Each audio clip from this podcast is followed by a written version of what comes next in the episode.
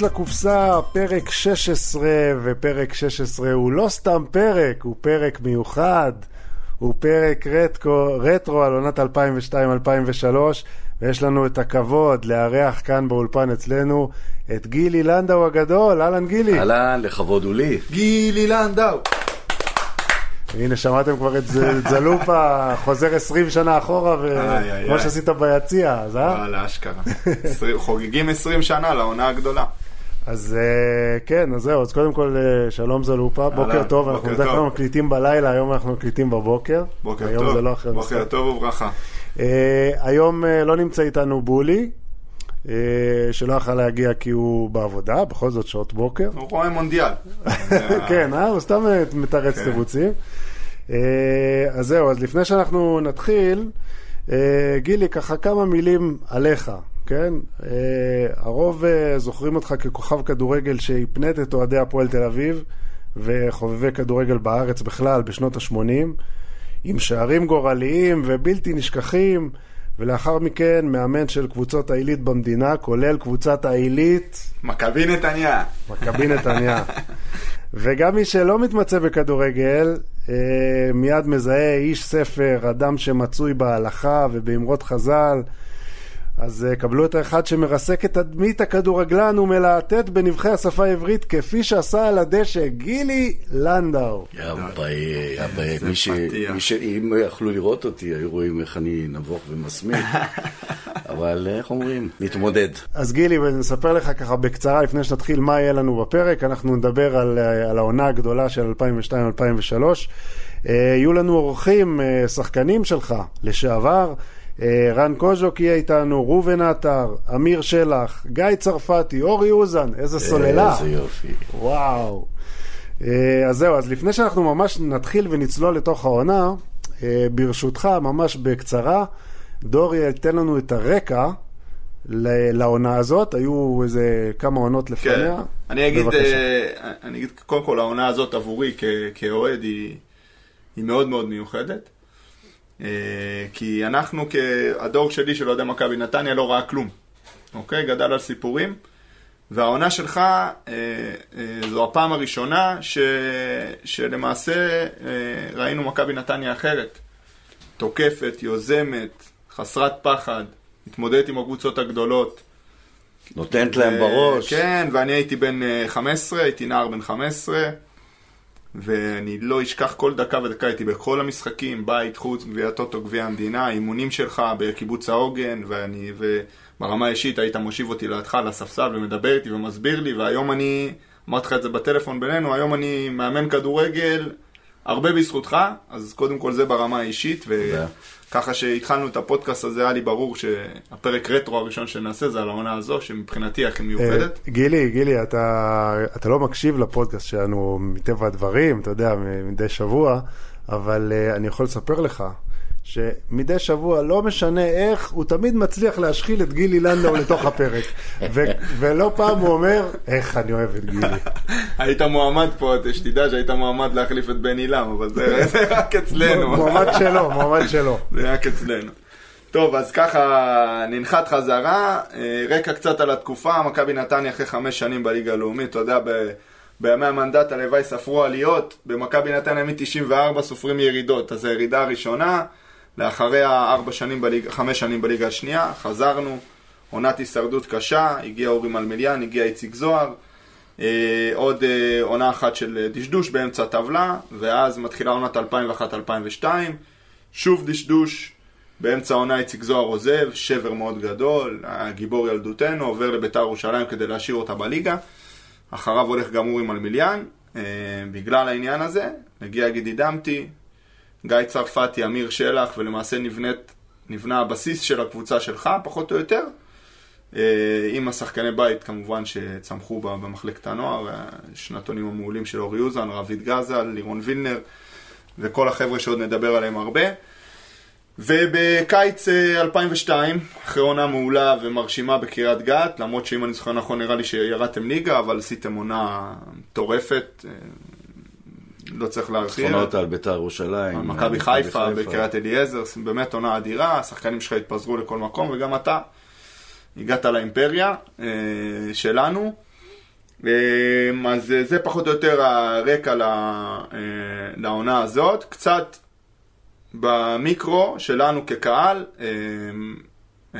למאזיננו הצעירים ואלה שפחות, זו העונה הראשונה שהוקם ארגון אולטרס בנתניה, קרייזי דיימונדס, ארגון שלנו, גילוי נאות. כן. הקהל יורד מעמדת השידור, שם היו תרבוקות ועניינים, יורד לברזל, דגלים, תופים. למי שזוכר, עמי כפיים, היה יושב מתחת כן. לבודקה של הטלוויזיה. זה בתקופה שלך, אצלי היה אה, אוהד עם המגפון. אה, אוקיי. ו...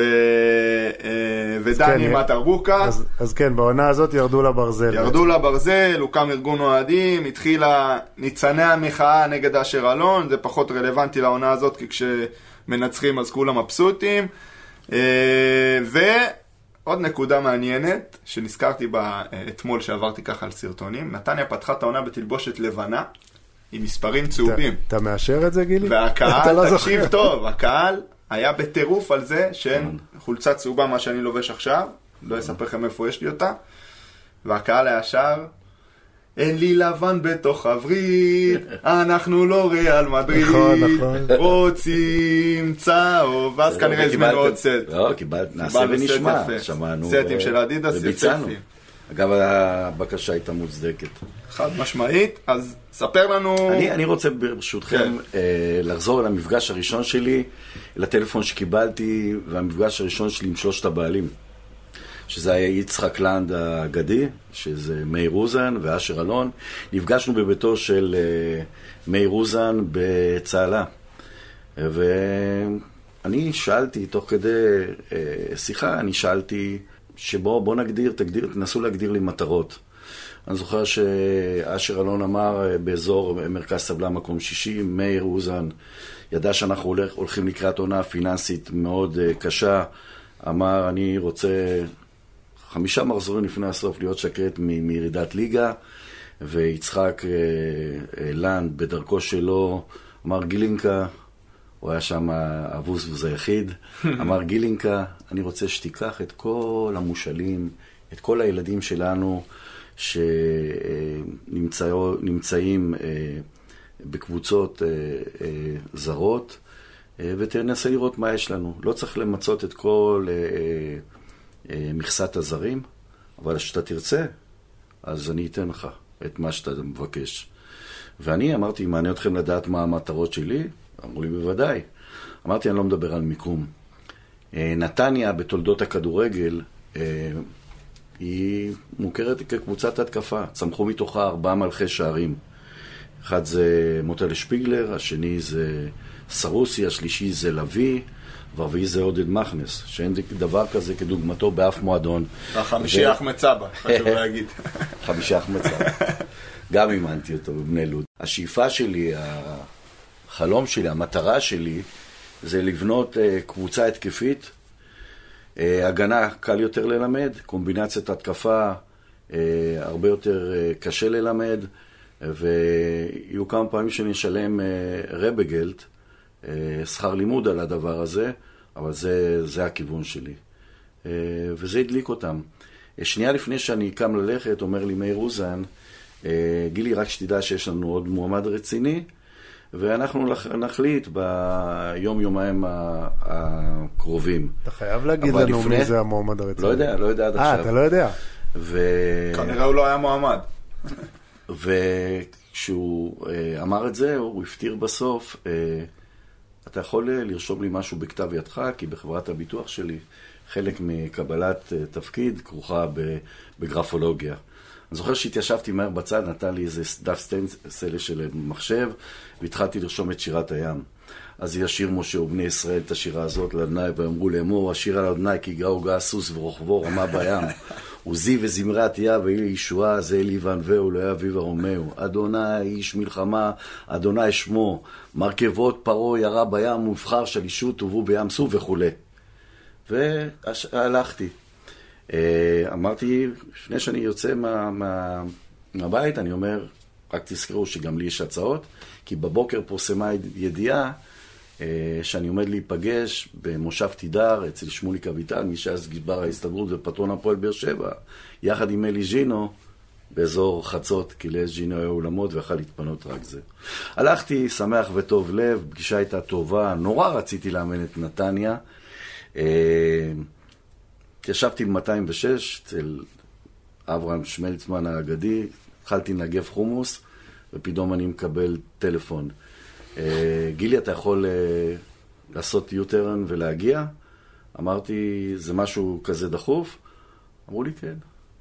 אז עשיתי U-turn והגעתי לשם, חיכו לי עם אה, כוסות לוויסקי, לעשות לחיים, ואמרו לי, סגרו איתי שכר, ועשינו לחיים, ואני, בלי להתבייש, בלי להסתיר את השמחה שלי שאני מממן מכבי נתניה, פתאום אמרתי, יש! איזה גדול. לידם ככה, וזה קרה, וזה חיזק אותנו, ויצאנו לדרך. יפה. ואיך, אה, ספר קצת על, ה, על הבנייה של הסגל. קודם כל, מה מצאת שהגעת? אה, נזכיר, קבוצה שסיימה את העונה רע מאוד, אה, גידי דמתי קיבל את הקבוצה, ניצח שלושה משחקים, ואז לדעתי לא ניצחו איזה 12 משחקים. קיבלת קבוצה מאוד שייקית כזאת, שאין בה הרבה. ומה גילית שם? קודם כל, תהליך חשוב מאוד בקבוצת כדורגל, שאתה בא למקום חדש, הוא, זה לעשות אנליזה, אנליזה מהירה ולהכיר את המצאי. כמובן שביצעתי משטח גרון, גיליתי, גיליתי את סוג החיידק, והיה צריך להביא את האנטיביוטיקה.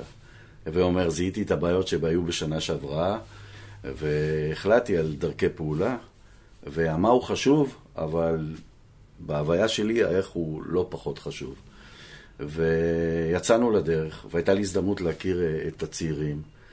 אה, שאפתי להביא את פרוחורנקובס ודוברובין, שהיו נכון, צמד חלוצים קטלני. אה, ודמיינתי לעצמי שיחד עם לובה זה בית משוגעים יהיה פה בליגה.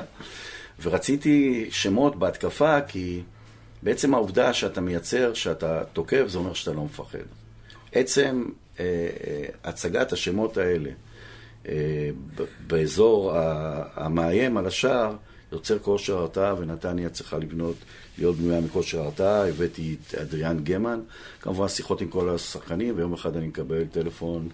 הבאת את אילן בוארון, גם חשוב להגיד. מיאנקלה שחר, אני מקבל טלפון מיאנקלה שחר, יש לך את ראובן. אז זה היה מה שנקרא, אחרי שבנינו איזשהו משהו, קיבלנו את איילון שבכתר, כי אחרי עזיבתו של איציק זוהר, יש משהו בקהל של נתניה, שמהרג גרשון שעולה למגרש, האמרה שלנו, שלו, זה אבו לנו מלך. נכון. אה, ואחרי איציק זוהר, אז רצו אז, שחקן כזה. אה, אבו לנו עשר, אבו לנו עשר. גילי, אתה יודע מה, אם כבר הזכרת את הרגע הזה שבו מגיע ראובן, בוא נשמע את ראובן רגע. נשמע את ראובן. שאלנו את ראובן על הרגע הזה. לגבי הקשר הראשוני שלי עם מכבי נתניה, זה היה עם אשר אלון וקובי בלדב.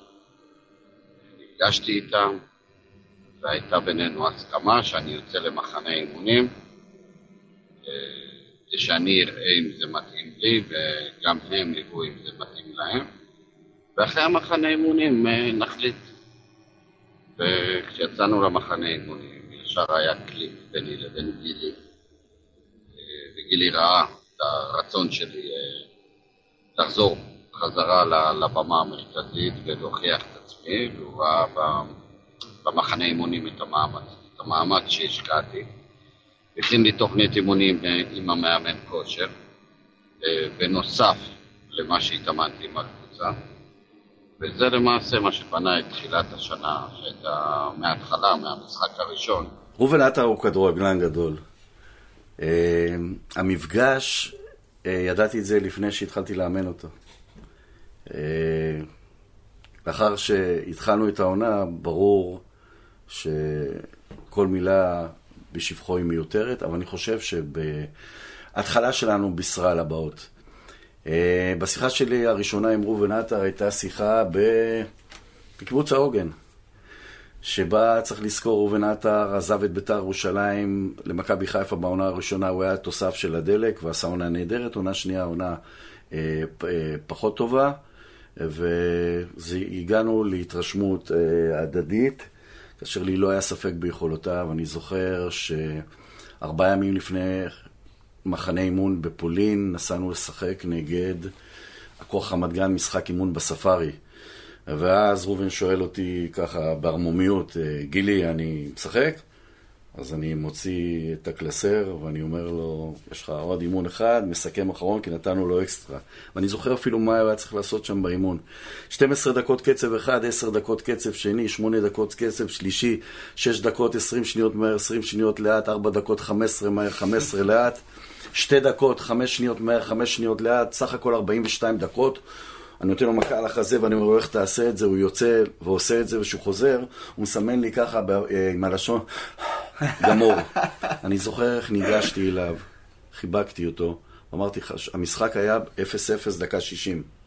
חיבקתי אותו ואמרתי לו, אני רוצה שתיכנס למשחק הזה ונעבוד על כוח רצון, כי זה ישפר את הכושר הגופני שלך. וראובן כמו ראובן נכנס, ובעשר דקות עשה 3-0. וכל גול עשה ראש חסומרות. אנחנו חוזרים למגרש בנתניה, אני ב, במשרד שלי, ראובן דופק בדלת ושואל אותי, מה החלטת, גילי? אנחנו מתקרבים למחנה, ואז uh, אני מוציא בקבוק יין של חבדניקים שהיו מביאים כל יום שישי, עם שתי כוסות פלסטיק כאלה קטנות, גביעים קטנים, מרים איתו לחיים, ואומר לו שהשאלה היא שאלה רטורית. יחד עם זאת, בד בבד מוציא מהמכנס, מהמכנסיים שלי מפתחות, ואני אומר לו, קח את המפתחות, ותוביל את הקבוצה, לא הקבוצה שלך, תוביל את הקבוצה. צרפתי, אנחנו נתחיל בחמישה בהגנה עד שצרפתי ואתה תתייצבו. וחשוב לי שתזכור רק משפט אחד, שזה יהיה המפתח להצלחה שלך ושלנו. אה, מפתח להצלחה יהיה, או אם תבין, שמה שתלמד, אחרי שאתה כבר יודע הכל. ואז אה, הוא אמר, גיל, תגיד את זה עוד פעם. מה שחשוב זה מה שתלמד אחרי שאתה יודע הכל, כי יש שחקנים שעברו מאמנים גדולים, נטייה, שהם יודעים הכל. אבל uh, מכל אחד יש מה ללמוד, וראובן אמר, מכל מלמדי השכלתי, ומאותו אותו, רגע, הייתי אומר, פצחנו בדואט של לדבר בעיניים. Uh, עם חוש הריח שלי, טיפחתי אותו בצורה, בצורה מיוחדת, כי ראובן הוא בחור רגיש, והפכתי אותו לבן אדם שמח. ברגע שראובן שמח, אז הרגליים שמחות. ואם אתם זוכרים, אני אהיה יומרני קצת שאני אגיד, היום כשאנחנו אומרים מושג של כדורגל שמח, אז uh, זה תבוע, זה דבר שהוא מפתח לשון. כשאני באתי לנתניה, אני התחלתי עם המשפט הזה, ואני כיוונתי לכדורגל שמח, כי זה בא מסבתא שלי בכלל.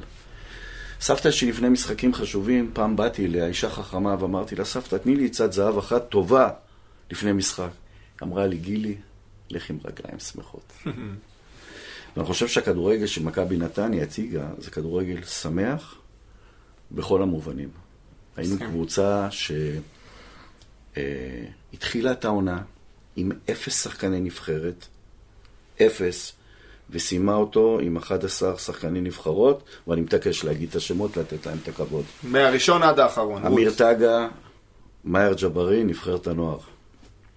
אלפסי, וסיון, צוקול, טייר, בן מוחה, זוויטי, נבחרת האולימפית, ונבחרת הבוגרת גזל, אוזן, צרפתי. בדיוק. זאת אומרת, 11 שחקני נבחרות, באפריל אני זוכר הייתי בא לאימונים, והייתי מאמן אה, חלקים מהנוער. גילי, אני יכול לתת איזה זרקור על הדבר הזה, כי אתה דיברת, ובצדק, על עניין של כדורגל שמח.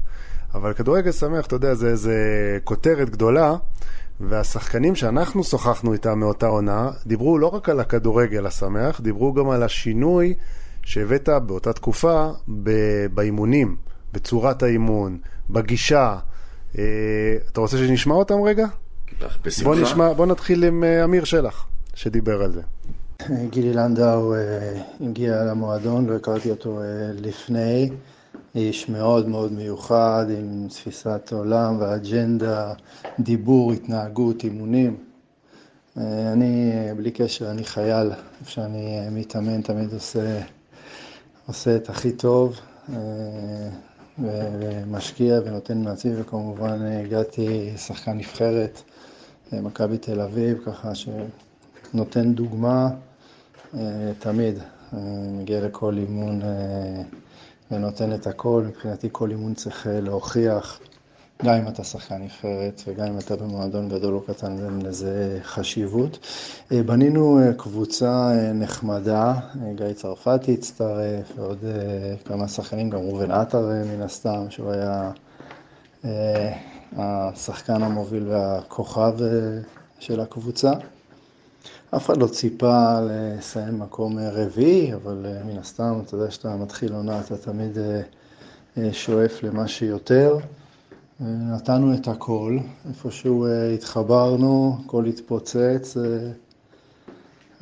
סיימנו במקום הזה.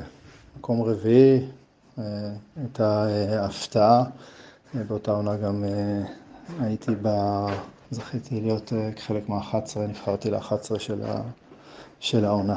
אז זה היה שלח, ואני רוצה, אני רוצה לפני שתיגע בזה, אני רוצה שנשמע גם את צרפתי רגע על העניין הזה. עונת 2002-2003 הייתה עונה מיוחדת. אני חושב שעד היום שאני מסתובב ברחוב ואני רואה אנשים שידעו את מכבי נתניה בתקופה הזאת וישבו בקופסה. מדברים על העונה הזאת, אני חושב שמה שאפיין את השנה הזאת ואת העונה הזאת זה היה כמות המצבים והפקעת השערים שהפקענו. אני חושב שזה היה משהו בלתי רגיל. החיבור שלנו למאמן, לגילי לנדאו, שהביא באותה תקופה אימונים מעניינים וחיבור טוב בין השחקנים היה מאוד מאוד איכותי. כן, גילי, אז אתה רואה, החבר'ה מדברים אה, לא רק על הכדורגל השמח, אלא מדברים על, על החיבור שמעבר, שהיה בין השחקנים לבינך, הכל, הכל נתפס. מעשה מרכבה בקבוצת הכדורגל הוא אקוטי, אתם רואים את זה עכשיו על נתניה של העונה הזאת. לכן הכל נעשה תוך מלאכת מחשבת בלהקים צוות שרובו על בסיס מקומי, שידע להתחבר עם הקהל, שילמד להכיל אחד את השני, והקוד הבסיסי היה ברור בין השחקנים, שאנחנו יודעים לפרטים הקטנים ביותר. ושהשגרת השבועית היא לא תהיה שגרה רגילה, אני לא יודע, אתם יודעים, פעמיים בשבוע אימונים כפולים. יום אחרי משחק הוא יום שאני מתעקש שכל הצוות שלי לא יגיע ויקח יום חופש, ואני בא עם השחקנים המחליפים לאמן בלבד, אני מאמן אותם, וזה השתלם בסוף העונה שפתאום כמה שחקנים התבצעו ואז זה נתן להם את הביטחון. כשהיית צריך אותם, כן, היה לך פתאום כן. את מי לשלוף.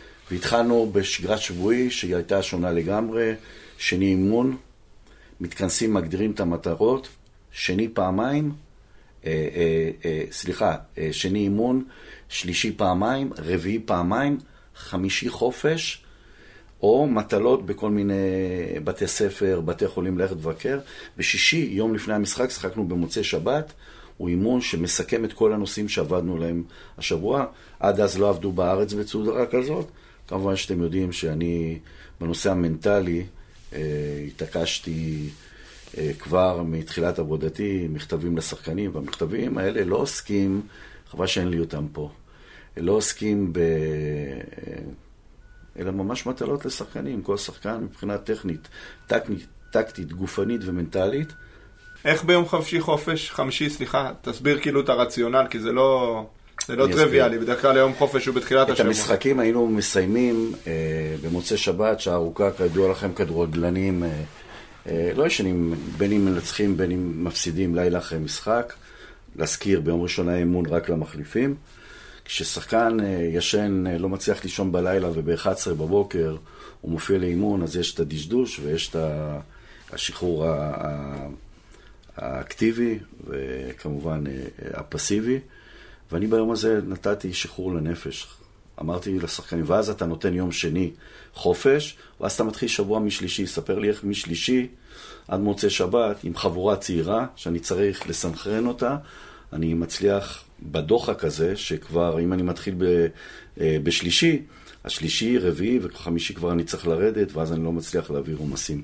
יצרתי מעין מיני מחנה במהלך השבוע, הווה אומר, אה, ראשון אימון למחליפים, שני מגיעים, כניסה לקצב, ומחנה בין יומיים, שלישי, בוקר, שלישי אחר הצהריים, ארוחה בין האימונים, אה, ואז יוצר מצב שאתה מגדיר נושאים. היה אז את העניין הזה של נתנו לך ארוחה לשחקנים כן, באמצע כן, היום? כן, וואלה. בקאנטרי בנתניה. עם התקציב עם המזערי? התקציב העלוב, עם התקציב המזערי, עשינו את זה, ואז ביום שישי, כשאתה מגיע, אם עבדת על נגיד חמישה נושאים עיקריים במהלך השבוע, אתה עושה repeat של 15 דקות על כל נושא, האימון ביום שישי הוא בעצימות של אה, 75% ולא אה, 5 נגד 2, כן. 4 נגד 2. זאת אומרת, נתת יותר משקל לאימון של יום למה? שישי.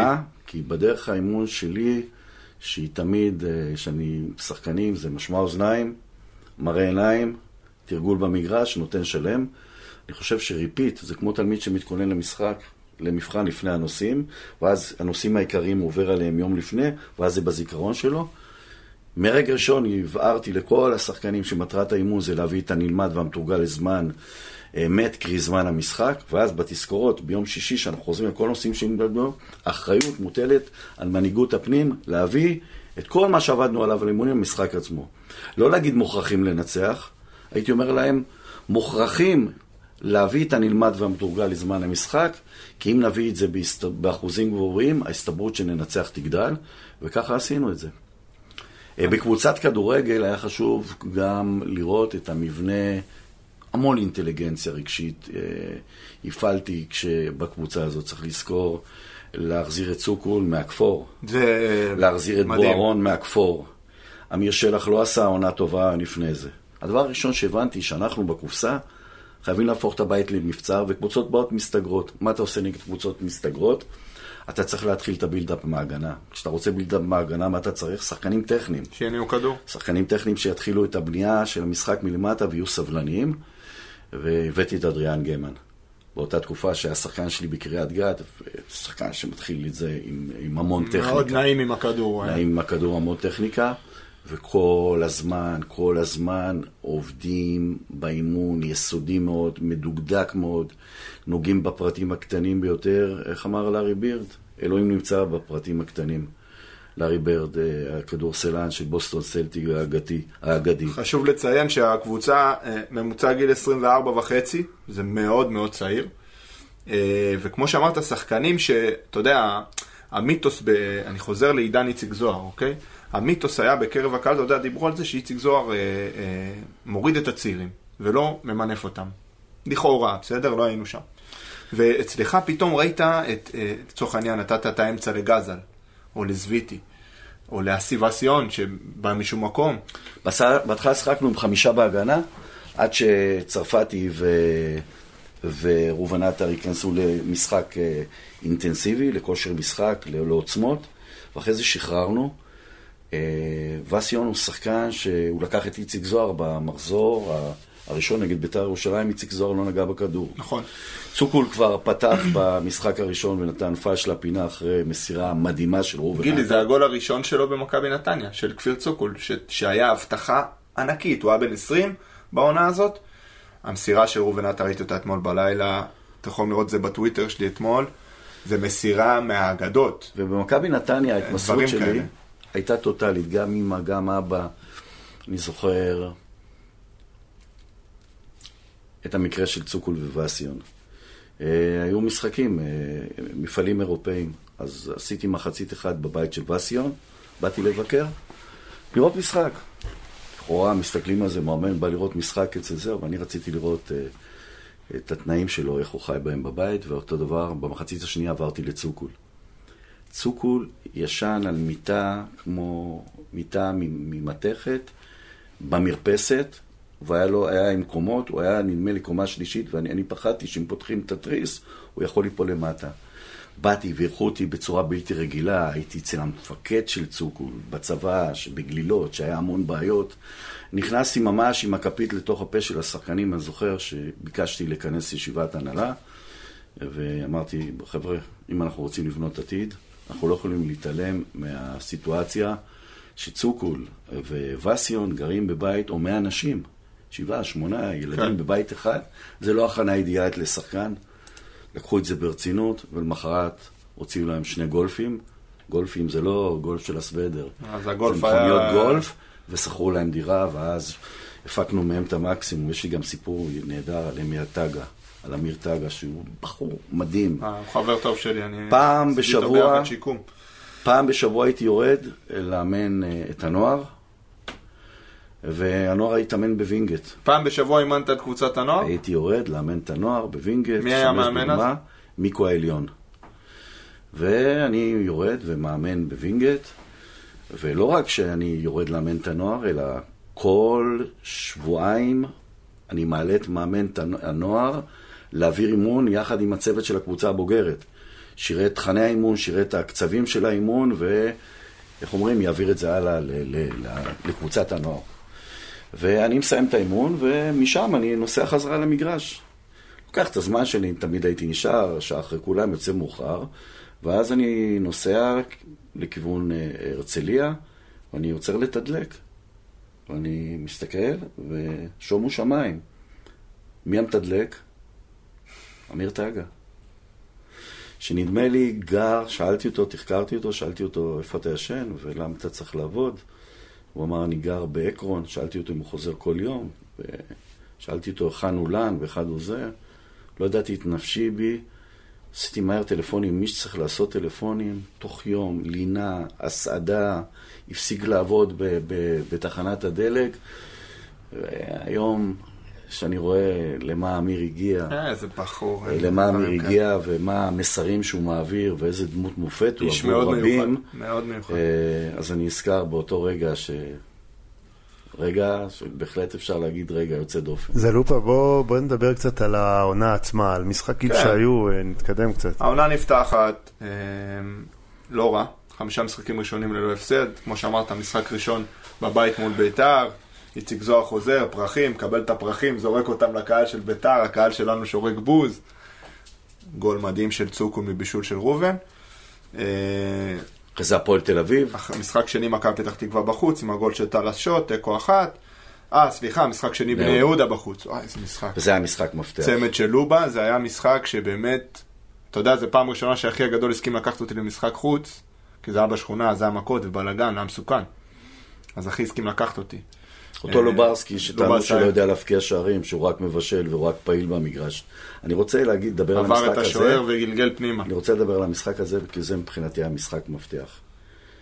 אנחנו מדברים על לפני 20 שנה. היום כשברק בכר, שהיה עוזר שלי, כן, והיה גם שחקן שלי בהכוח רמת גן, בגיל 16 העליתי אותו לבוגרים, שהוא מחליף שיטות תוך כדי משחק, מנסים לחקות אותו, וזה מבחינתו as usual.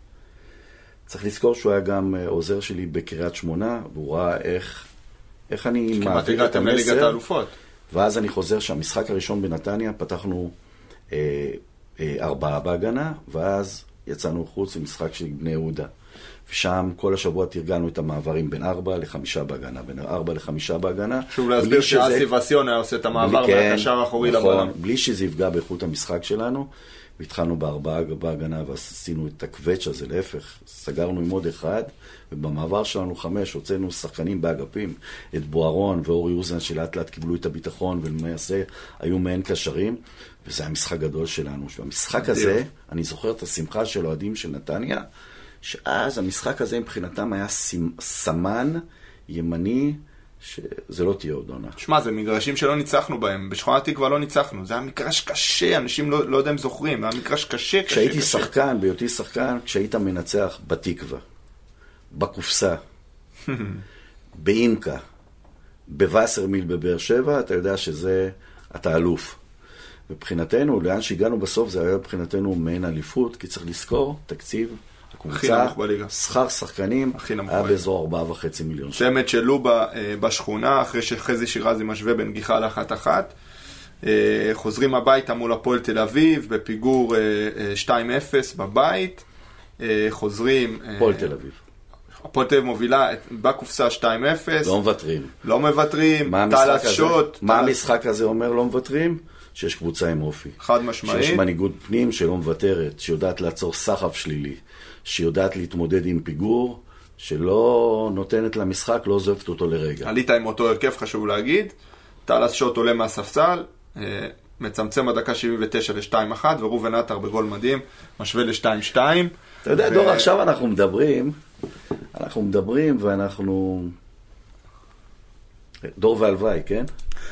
אנחנו מדברים עכשיו 20 שנה, ואתם חושבים שכאילו בקלות זוכרים הכל. אתם מכירים את ההוא שמאבדים את הזיכרון? לא, אני ב-64. לדעתי אתה זוכר יותר טוב ממני. אתם מכירים את ההוא שהלך לרופא ונכנס אליו, דופק בדלת, ואומר לו, שב בבקשה, אומר, דוקטור, יש לי בעיה. לאחרונה יש לי אה, נטייה לשכוח, אז הרופא שואל אותו, מתי התחילה הבעיה? אז הוא אומר לו, איזה בעיה? אז... אבא, אתם רוצים שאני אזכור כל פרט? אני אזכיר לך. יאללה, בסדר. בשביל זה יש את אני אזכיר המחשב לך, פה. מה? לא. מחשב, באתי מוכן. אחד כמו תא. אה, באתי מוכן. אה, בקיצור, אה, הפועל תל אביב משחק באמת, שוב, הרבה אופי. מכבי פתח תקווה בחוץ פחות נרחיב. הפועל באר שבע בבית, ניצחון טוב, גול של גיא צרפתי, 1-0. ואז אנחנו למעשה אה, יוצאים ל... מתחילים עם המשחקים האמיתיים, אחרי פתיחת עונה טובה, חמישה משחקים בלי הפסד, עם אנרגיות היה טובות. לנו ראשון משהו? ראשון היה אחר כך.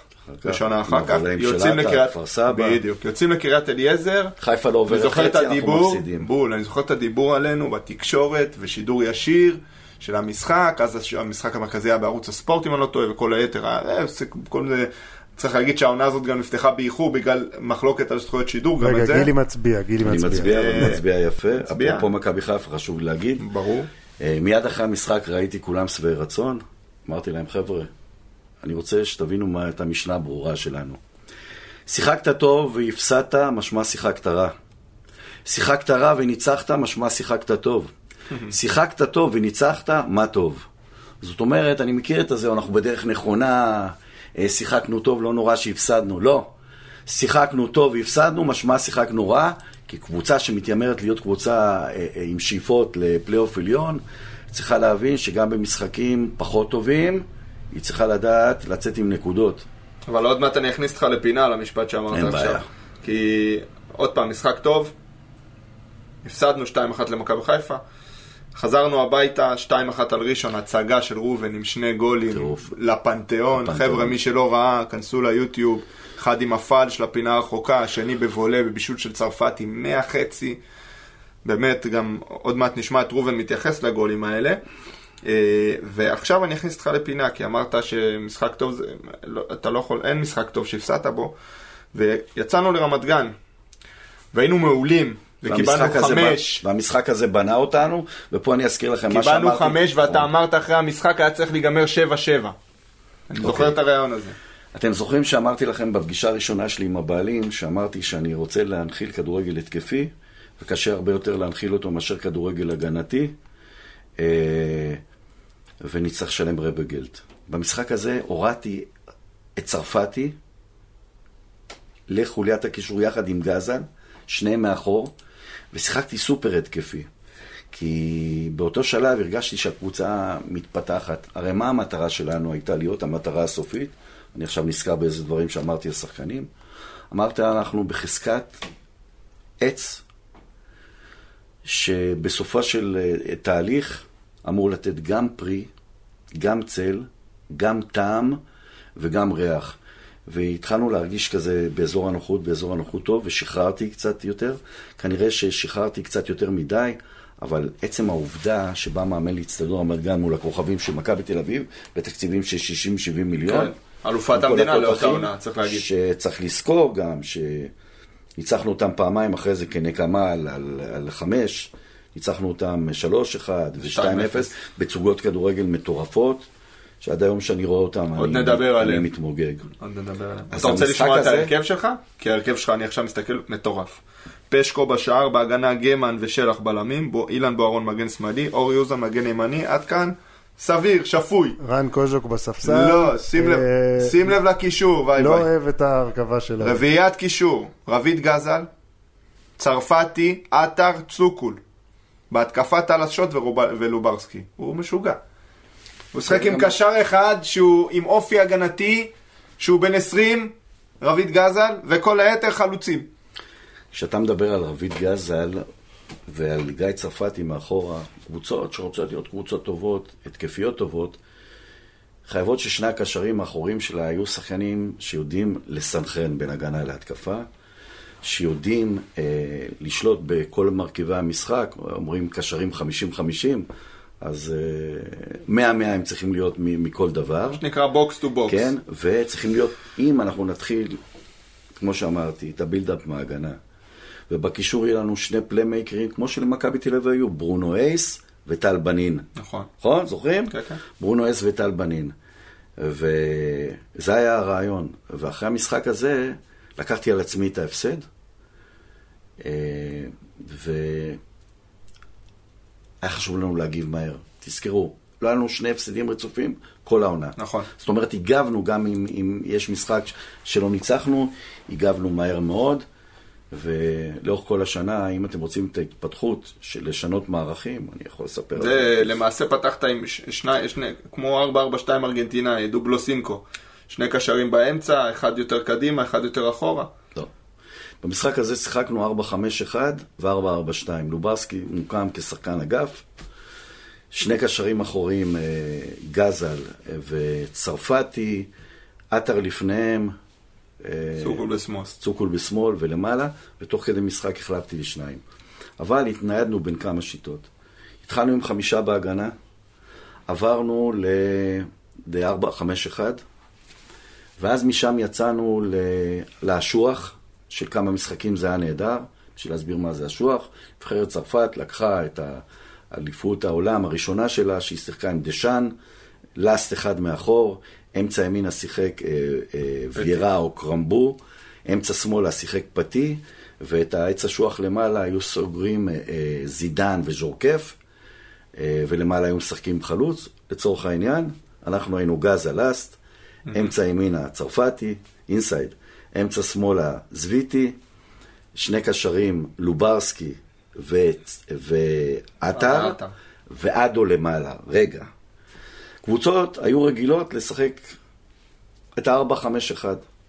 כשהייתי נותן את האות, היינו משנים מאשוח, משנים את זה למעוין ושני חלוצים, diamond עם שני חלוצים, ואז לוברסקי ואדו היו עושים את האיקסים. הגנות שהיו רגילות רק לחלוץ אחד, לא ידעו איך להסתדר עם הדבר הזה של שני חלוצים, שהיו עם תדירות צעד נדירה, הווה אומר זריזות רגליים, יודעים ללחוץ לפי הקודים הקבוצתיים, לא לחצנו סתם, יש קודים ויש עקרונות משחק. ותנועות עומק. שאתכם. לא משחקים רק לרגל, אה, משחקים, מקבלים כדורים לשטח, והם מאוד תוקפניים וחוטפי כדורים מושבעים. נכון. שזה מה שהביא לנו את הכוח, שבסופו של דבר הייתי נאלץ בהרבה משחקים, כשהיינו עושים לחץ בשטח היריב, לקחת את השחקנים לרצועה 3, לרצועה 2, ואומר, אני מחלק מגרש, כן. לא לשליש, שליש, שליש, אני מחלק אותו לארבעה חלקים, שהגבוה ביותר זה לחץ ברצועה 4, שלושת רבעי מגרש, לחץ רצועה 3, מחכים בחצי, לחץ רצועה ב-2. שלא היינו מצליחים את הלחץ ולא היינו מצליחים לפצח הגנה, היינו באים אחורה, נותנים להם לבוא, ואז כשהיינו חוטפים את הכדור, היינו מוסרים נהדרים, עם שחקנים שיודעים לרוץ לשטח, והיינו משגעים קבוצות, אני לא... מסורים כמו צרפתי וראובן עטר, זה... בכל השינויים האלה, בעיקר בפלייאוף עליון, שעשינו את השינויים האלה, קראנו לגזרים את הקבוצות, הם לא ידעו מאיפה בא להם. אני זוכר את גיא לוי, אה, פרשן של משחק, אומר ליורם ארבל או לרמי וייץ, אה, גילי משגע את השחקנים, מבלבל אותם, אני לא בטוח שהם מבינים מה שרוצה, אז בשביל להרגיע עכשיו, למה שני אימונים שלישי ורביעי? כי באימון ביום רביעי היה יחידת, הייתה יחידת אימון שמוקדשת למשחק קבוצה נגד קבוצה, כל רבע שנה, רבע שעה, משנים מערך, ושמשנים ממערך למערך, מבינים את הניואנסים שבשינוי האלה, יורדים לדקויות, ואז עושים את זה בצורה הכי טובה. מי לוחץ את מי, מי פוגש את מי, איפה היתרונות, איפה החסרונות. אימון כזה היה נמשך שעתיים, לא היה אכפת לי. אנחנו ישנו במגרש, ו... גם שחקנים נהנים מאימון כזה, כן, אוהבים ו- לשחק. ו- לא, אבל זה היה ייחודי בזמנו, ואתה יודע, אני, אני לא אשכח, תפסתי פשוט אנשים בחולצות, והזזתי אותם, והסברתי, וכאלה. אה, אמיר שלח, אפרופו אמיר שלח, אני רוצה לחזור, שאמרתם למה אין אימון ביום חמישי. מי שאימן את מכבי חיפה זה באותה עונה, ושהוא משתגע, איך, איך יום חמישי אין אימון וכאלה. אז הוא הסביר אותו, אז גם במכבי חיפה ניסו. את זה, ניסו את זה, והצליחו עם זה. והפסידו את האליפות בגללך. אה, סתם, אני צוחק. טוב, אז אנחנו ממשיכים, אה, קודם כל מרתק, ואתה יודע, אתה מרגע לרגע מגלה איך קבוצה עם התקציב שחקנים הכי נמוך בליגה, קורעת הליגה בסיבוב שלישי. אני רוצה, אני רוצה לתת נקודת מבט אה, אישית שלי, דיברנו על זה קצת לפני ההקלטה. אה, אני בעונה הזאת לא הייתי בארץ, הייתי בהודו, אתה יודע, סיימתי צבא וזה, הטיול הזה. אז, אה, ו, ואז בתקופה ההיא, 2002-2003, האינטרנט היה בחיתולים. והיינו אה, הולכים, מה שנקרא, לאינטרנט קפה. עכשיו תדמיין, גילי, אינטרנט קפה בהודו. אתה זוכר שפעם האינטרנט היה עושה רעשים כאלה לפני שעולה הדף? זוכר גם זוכר.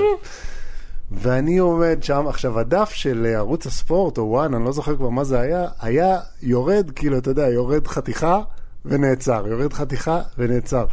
ואז הייתי רואה את הכותרת, מכבי נתניה בבלומפילד, ואני אומר, אוקיי, אבל מה עשתה? יאללה, תרד כבר הדף, מה עשתה מכבי נתניה? ו- וככה הייתי כל פעם רואה את, ה- את התוצאות, וכל פעם אני זוכר את הרגע הזה שהמסך יורד, ואני רואה שניצחנו עוד פעם, ואני אומר, יואו, איזה עונה אני מפסיד, מה אני מפסיד שם? ואפרופו מפסיד, אני רוצה לדבר, אה, נזכרתי עכשיו, אני רוצה לדבר על הקשר שלנו עם האוהדים.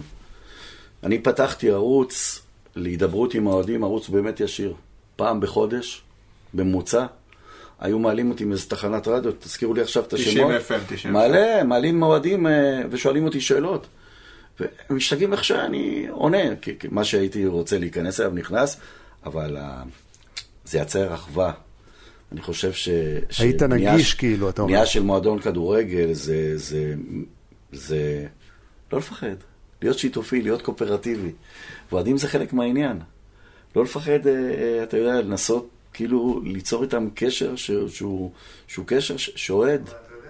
אתה אתה יודע שזה זה, זה, זה חוט, סליחה רגע, זה, זה חוט כזה שמחבר את כל הדרך. זאת אומרת, אה, גם דיברנו על זה פה וגם עם כל מי שדיברנו, כל השחקנים וזה, החוט הזה כל הזמן נמצא שם. החוט הזה של גילי, היחסי אנוש, ה, ה, המעבר הזה, ה- להיות קודם בן אדם, ואחר כך אה, בואו נדבר איך אנחנו מנצחים את היריבה. כשאתה בא למקום, כמו שאמרתי, הכרה מהירה של, של המצב, משטח גרון, זיהוי החדק, ולקחת את האנטיביוטיקה הטובה, והיום, כבר אז הבנתי שבשביל לעשות קבוצה טובה צריך לדעת לנהל צוות. ולנהל צוות זה את העוזרים שלך, את השחקנים שלך, את הבוסים שלך, ואת הקהל. ואני רוצה לדבר על הבוסים. יצחק לנד, אחרי כל משחק, הייתי בא אליו ביום ראשון, שניצחנו. מביא לו מגש של הקרדו, דגי מלוח, אה, סושי, כל מה שזהו. הוא היה אומר לי, סגור, סגור את הדלת, סגור את הדלת. שאחות, שסגור את הדלת, הייתי סוגר את הדלת, שאסור היה לשקוט מה שהיה מוציא וויסקי, היה מוציא שיבס מזהו, אני לא שותה משקאות חריפים, היינו אה, עושים לחיים, ואז הוא היה מרביץ אותה בהחבא כזה, והיינו יוצאים מהחדר. זה היה מנהג שסוף השנה, כאילו, עד סוף השנה אה, קיימנו אותו, ואני אני מאוד מתגעגע אה, לאיש הזה. שאני אומר, אה, אני לא שותה חריף, לא רק בגלל שאני ספורטאי, אתם יודעים למה אני לא שותה אלכוהול? כי אלכוהול לא שומר סוד ולא מקיים הבטחה. אה, אז מראש אני לא מתעסק איתו. אנחנו חוזרים למשחקים, ויי ויי. אנחנו ניגע קצת בראובן עטר עכשיו, מקצועית. כי אחרי ההפסד למכבי תל אביב, חוזרים הביתה, הפועל פתח תקווה, ראובן מפקיע, מנצח 1-0. יוצאים לאשדוד, חוטפים שניים מאושרי אלפסי, ראובן נותן גול, מפסידים 2-1. מגיעים מול כפר סבא בבית, ראובן דופק הצגה עם הצ'יפ מעל שייזינגר, אה, מפקיע אה, גול ומבשל. אה, אחר כך ממשיכים לביתר ירושלים בחוץ, תחילת סיבוב שני, ראובן מפקיע בפנדל. ארבעה משחקים רצוף, שהפועל כפר סבא בבית הייתה הצגה מאוד גדולה, 4-1. וכפר סבא לא היו חלשים. עם לא היו חלשים עם בכלל. אברג'ל ואווירון. אברג'יל היה מלך שערים של הליגה, חשוב להגיד. אה, אנחנו ניגע בראובן עטר וגם נשמע, אה, וייבה יש לנו את הסינק של ראובן, מדבר על היכולת שלו בסיבוב הראשון. אז בואו בוא נשמע את ראובן רגע מדבר על הגולים האלה. רגעים טובים אה, כשחקן שזכורים לי, אז אה, כמובן גם השער הראשון, גם הבולה, גם הצ'יפ ש... שעשיתי, גם הבישול נגד מכבי תל אביב, שהטעיתי שני שחקנים בקו והרמתי לישמעאל אדו שנתן לי מחזה, ניצחנו את מכבי תל אביב בקופסה. אה, וכמובן השער האחרון, זה מה שזכור לי כשחקן במכבי נתניה. אז מה שהמאזינים לא ראו, שבזמן שראובן דיבר, גילי פה, כל גול של ראובן מתאר אומר, וואי, וואי, איזה גול, איזה, איזה קלאס. נתחיל מהגול נגד הפועל תל אביב. מחזור זה ראשון. פלש אני בשמאל. מהבישול, אני מתחיל מהבישול נגד ביתר. זה בעיניי... נגד בית"ר ירושלים, אה, זה גאונות. יורד כדור לצוקול, זה גאונות. אה, ממשיכים אה, מהבעיטה בפלש נגד הפועל תל אביב, דקה אחרונה שהכדור מסתובב, הוא חותך אותו. שער היתרון על הפועל פתח תקווה, ניצחון על הפועל פתח תקווה, הולך, הולך כמו מרדונה, אתה יודע, דוחף, נכנס 87. לתוך הרחבה, נכנס לתוך הרחבה ונותן פליק לתוך אה, שיפולי הרשת, לתוך החיבורים. ואחרי זה הגולים נגד ראשון לציון, שזה צרפתי מרים לו בבולה, אחרי זה הגול עם הצ'יפ בנונשלנט. וכשאני מדבר על ראובן, יש מה שנקרא למאמן את הזכות לאמן שחקנים כאלה, והיו לי כמה מאמנים על המגרש. אחד זה אמיר שלח, מאמן לכל דבר על המגרש, דואג שדברים יתבצעו. עם אה, אמיר שלח אתה יכול לגנוב סוסים, אתה יכול להוציא אקדח מתחת לכרית, אתה יכול לעשות מבצע בעורף האויב, אתה יודע ש, שאתה הולך למלחמה. הכל יהיה בסדר. כשיש מלחמה אתה מנצח. לפעמים היה צריך קצת למתן אותו, אה, צריך לדעת לבחור אה, אה, מלחמות. מכביסט. כי מלחמות... אפשר להגיד מכביסט. לך למלחמות שאתה יודע שתנצח בהן. הוא בא לנצח. כן, הוא בא לנצח. ולפעמים היה צריך להרגיע אותו. אגב, אני זוכר שפתיחת העונה הוא ניגש אליי, הוא אמר, גילי, אני רוצה להגיד לך שאני מתחיל ללמוד אדריכלות ועיצוב פנים. מה, מה אנחנו עושים אם אני, אנחנו, אני אעדר איזשהו אימון? אמרתי לו, אני, אני אתאים את עצמי ל, ליום הלימודים שלך. אה, ואז יצאנו לדרך. בכלל, שהרכבתי את הצוות שלי בתחילת העונה, זה היה מדהים. עופר בסון, סיני מאירי ויוני וקני, שזה בכלל הפתעה. העוזר שלך. אה, העוזר שלי. ונתי גם היה איתך, לא? אה, נתי עזריה היה מנהל קבוצה. אה, לא אשכח איך סיני מאירי, שהיה בהפועל חיפה, אני קובע איתו אצלי בבית, ואז הוא מצלצל באינטרקום, ואני מסתכל בתמונה, אני רואה באמצע, באמצע אוגוסט, בן אדם עם מעיל ארוך שמגיע עד לרצפה עם חולצת טריקו מלמטה, ואז הוא נכנס, ואני מכין אה, חביתה, ואני אומר לו, הוא נכנס שלום, לוחץ לו יד, אני רואה אותו מתרגש, ואז הוא אומר לי, אני אומר לו, מה אתה אוכל? מה אתה רוצה לאכול? אז הוא אומר, לא, רגע, בוא נדבר. אמרתי, התקבלת. הוא אומר לי, מה התקבלתי? אפשר להרים אליו עכשיו טלפון ולשאול אותו. אמרתי לו, התקבלת. כי אני ידעתי עליו ש... שהוא...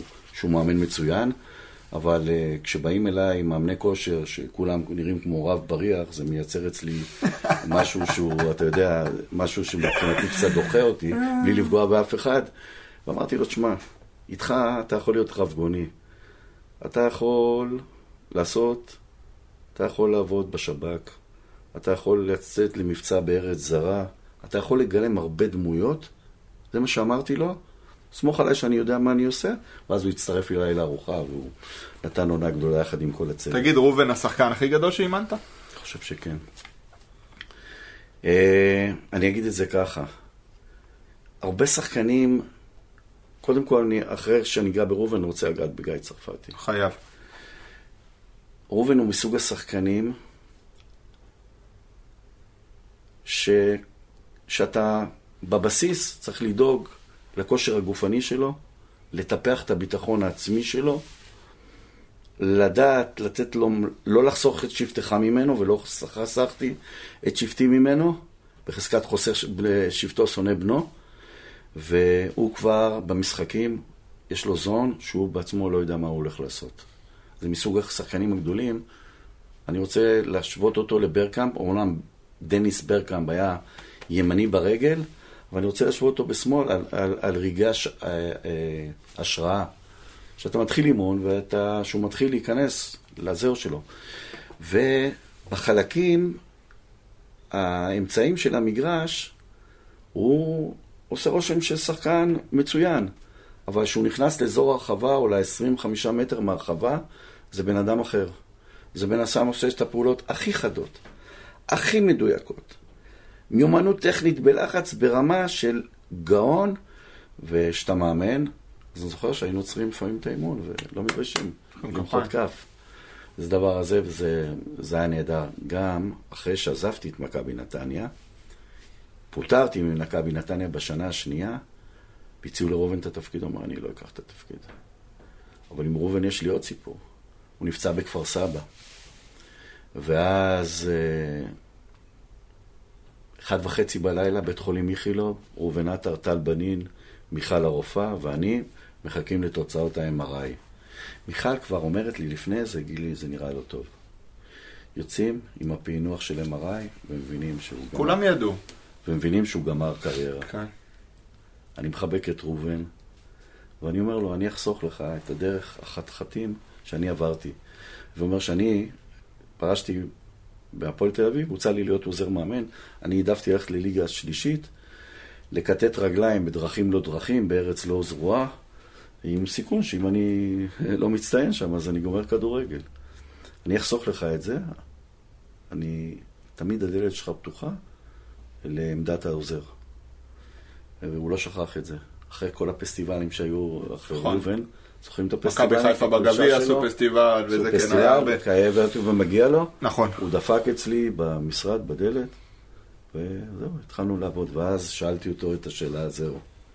הוא ישב, ושאלתי אותו איך היית רואה את שיתוף הפעולה. אז הוא מסתכל אליי, הוא יושב בעמדה מולי, והוא אומר, אה, מה שצריך. אם צריך לעשות ספונג'ה, אני יודע לעשות ספונג'ה, כמו שאתה אומר, גילי, והייתי אומר לשחקנים האלה. אם צריך לנקות את הניאגרה, אנחנו נקה את הניאגרה, הכל למען הניצחון. אם צריך לסבול, אנחנו נסבול. אם צריך לצמוח מתוך קשיים, אנחנו נצמח מתוך קשיים. ואז הוא אמר לי את זה, אמרתי לו, רגע. החלפתי איתו מקום. ואז ישבתי איתו על הכיסא שלי. והוא לא רצה לשבת על הכיסא שלי, הוא יודע לתת כבוד. אמרתי, אם אתה עכשיו המאמן, איך היית רוצה לראות את שיתוף הפעולה עם העוזר שלך? הוא השתגע. מה שאתה יודע היה מיוחד, זה שסיימתי את הקריירה שלי כשחקן בקלאס, ולא הצטערתי לרגע ש... שזה קרה במכבי נתניה ושהגעתי למכבי נתניה, וזה למעשה גרם לחיבור אה, ארוך, ארוך שנים. אה, גילי, רק אה, אם, אם דיברנו על הפציעה של ראובן, זה היה רגע מאוד אה, משמעותי במהלך העונה הזאת, רגע קריטי. מצד אחד שבר, מצד שני גם אחר כך זה, זה, זה נתן איזה טוויסט אחר לעונה הזאת, עם גיא צרפתי. זה הגיע אחרי הניצחון, אחד הגדולים בעונה, 3-1 על מכבי תל אביב, למעשה... אני רוצה רק שנשמע גם את אמיר שלח וגם את גיא צרפתי מתייחסים לרגע הזה של הפציעה של ראובן. ראובן עטר גם כן השתלב מצוין אה, בקבוצה, שיחק מצוין, אבל באיזשהו שלב הוא נפצע. נפצע ובעצם זז הצידה פרש. אה, כולם חשבו שבעצם פה תהיה עצירה. אתה יודע, אין, אה, לא תמיד יש הסברים למה שקורה, אבל דווקא מאותה נקודה, החבר'ה הצעירים לקחו על עצמם, כמו שאומרים, התפוצצנו, אני זוכר שהיה משחק בית נגד מכבי חיפה, ניצחנו, יצאנו למשחק חוץ, הפועל תל אביב, אורי אוזן 1-0, ניצחנו, חזרנו למשחק עם מכבי תל אביב בקופסה, וניצחנו גם אותם, ומפה באמת התפוצצנו וסיימנו בעונה אה, חלומית. באמצע העונה קיבלנו סטירה שרובן אה, נפצע וקרע את הצולבת וזה הכניס את כולנו לשוק ותדהמה אבל אה, אני חושב שניסלת על איזשהו גל והחיבור למאמן, לגילי ולקהל וכל מה שקורה מסביב היה כל כך חזק שזה משהו שאיחד את כולם ו... וגרם לנו פשוט אה, לדחוף קדימה ולהמשיך ולתת אה, פוש עד סוף העונה, וזה מה שעשינו. אחרי תקופה מסוימת אה, רובן הצטרף לצוות וזה נתן לנו עוד בוסט, וככה הצלחנו לעבור את זה ולסיים את העונה בצורה מוצלחת. אה, הפציעה של ראובן, אה, הפכנו אותה כמנוף להמשך הדרך. אה, הוא לא, הוא לקח כמה, כמה, כמה שבועות של איזשהו חופש כזה, לעכל את הדברים בצורה זהו, עיכל את זה בצורה בוגרת, ולפני שהוא הצטרף לצוות המקצועי, הרוח שלו שרתה, זאת אומרת, כבר הגענו למצב שבאמצע העונה, במחזור חיים של קבוצת כדורגל יש תהליכים שהם חוזרים חלילה, שמורכבים מבנייה, התייצבות, זינוק ושיא. ושם כבר היינו, היינו בזינוק לעבר השיא. וזה כבר לא היה מי שמשחק. אה, אני תמיד אומר לשחקנים שלי, מהי אחריות? קחו, כולם מדברים על המילה אחריות. המילה אחריות, אם נפרק אותה לגורמים, זו מילה נפלאה. אה, היא מתחילה באלף, והיא מסתיימת בתף. זאת אומרת, לוקחים מאלף עד תף את האחריות. האות הראשונה זה א', אני לוקח אחריות על עצמי. האות השנייה היא ח', אני לוקח אחריות על האחר, על האח, על אחי, השומר אחי אנוכי, כן. המילה הבאה היא ריש. אחרי שלקחתי אחריות על עצמי, על מעשיי ועל פעילותי, ולקחתי על האח, אני לוקח אחריות על האחר. אחרי שלקחתי, האות הבאה היא י'. אחרי שלקחתי אחריות על האח, על, האחר, על, על, על עצמי, על האח ועל האחר, אני אומר אחריי. ואחרי שאני אומר אחריי, בא עוד ו', יאמרו אחריו. ופתאום ראיתי שיש לי שישה, שבעה שחקנים בתוך הקבוצה, שלוקחים את האחריות עליהם לפי הקוד הזה. לוקחים את האחריות למשחק, לתוצאות, למומנטום, שכאילו מחזיקים איזשהו תינוק ולא נותנים לו להישמט מהידיים. אה, וזה היה משהו שאני זוכר, היינו כבר אז מתרגילים את קומבינציית התקפה. עכשיו, בדרך שאני בא מאמן, אני בונה אה, תנועות התקפה, ואנחנו עושים הרבה ריפיטים. זאת אומרת, אנחנו בוחרים, לא עובדים סתם בחלל ריק. בוחרים 6-7 תנועות התקפה, 8 תנועות התקפה. אה, אז כבר אז בנינו את היום מה שמדברים על השחקן השלישי, שתמיד זה השחקן, שחקן מטרה, מגיע שחקן תומך ושחקן נכנס לחלל מכף שני, והיינו עושים את זה נהדר. ופשוט, מה שעשה אותנו קבוצה טובה יותר, שעל כל ה... רמת האימון והתכנים שעבדנו עליהם, שאז לא עבדו על התכנים האלה, היה אימפרוביזציות. והאימפרוביזטור הכי גדול בקבוצה זה צרפתי. צרפתי מצלם שטח צפוף במינימום זמן, יודע לשלב בין מסירות קצרות לארוכות, ברצותו מקצר, ברצותו מעריך, ברצותו מאט, ברצותו מעץ. קוראים לזה שליטה בסגנון המשחק ובקצב המשחק. וזה השחקן הכי טוב שהיה לי, שמדברים על נושאים, איך לשלוט בקצב המשחק, מתי להרגיע אותו, מתי למהר אותו, מתי לדלג מהלחץ בכדור ארוך, מתי, איך אומרים, לעשות את הפסים הקצרים האלה, מתי להעביר מצד אל צד, והוא היה מאסטור מהבחינה הזאת. קיבלת אותו בגיל 23, אחרי שהוא הגיע באמצע עונה קודמת, אחרי שהוא לא השתלב בבוגרים של מכבי. הוא עשה עונה עם שמונה גולים ושישה בישולים, אבל כמו שאתה אומר, השליטה שלו בקבוצה והיכולת שלו לשחק גם שמונה, גם חצי עשר כזה לפרקים. ובפרט האחריות שהוא לקח אחרי שראובן נפצע, ודיברת על, הקפ... על, ה... על, ה... על החבר'ה שהיו. הקבוצה הזאת הייתה מלאה בקפטנים, אם זה אורי אוזן, אם זה שלח, אם זה גיימן, אם זה בוארון, אם זה צרפתי. אפילו אסי וסיון שהיה צעיר, היו לו תכונות של אף אחד לא ברח מאחריות בקבוצה הזאת, גם במשחקים ש... שחרבנו, כאילו, שהיינו על הפנים, אף אחד לא ברח מהאחריות. וזה מה שהיה מיוחד בקבוצה הזאת. לא היה סיכוי שהיא תיפול. בזכות השחקנים האלה. בגלל אופי השחקנים, הייתה מאוד מגוונת. אתה יודע מה זה לשחק עם לוברסקי ואדו חלוצים? זוכר את המשחק בבאר שבע, את השלוש שלוש?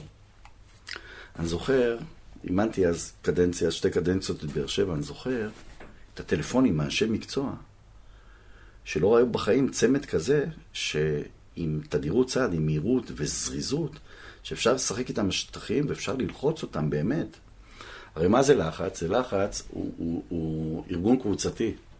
זה שתוקף את מוביל הכדור לא יוצא לפני שהוא מוודא היכן חבריו המחפים.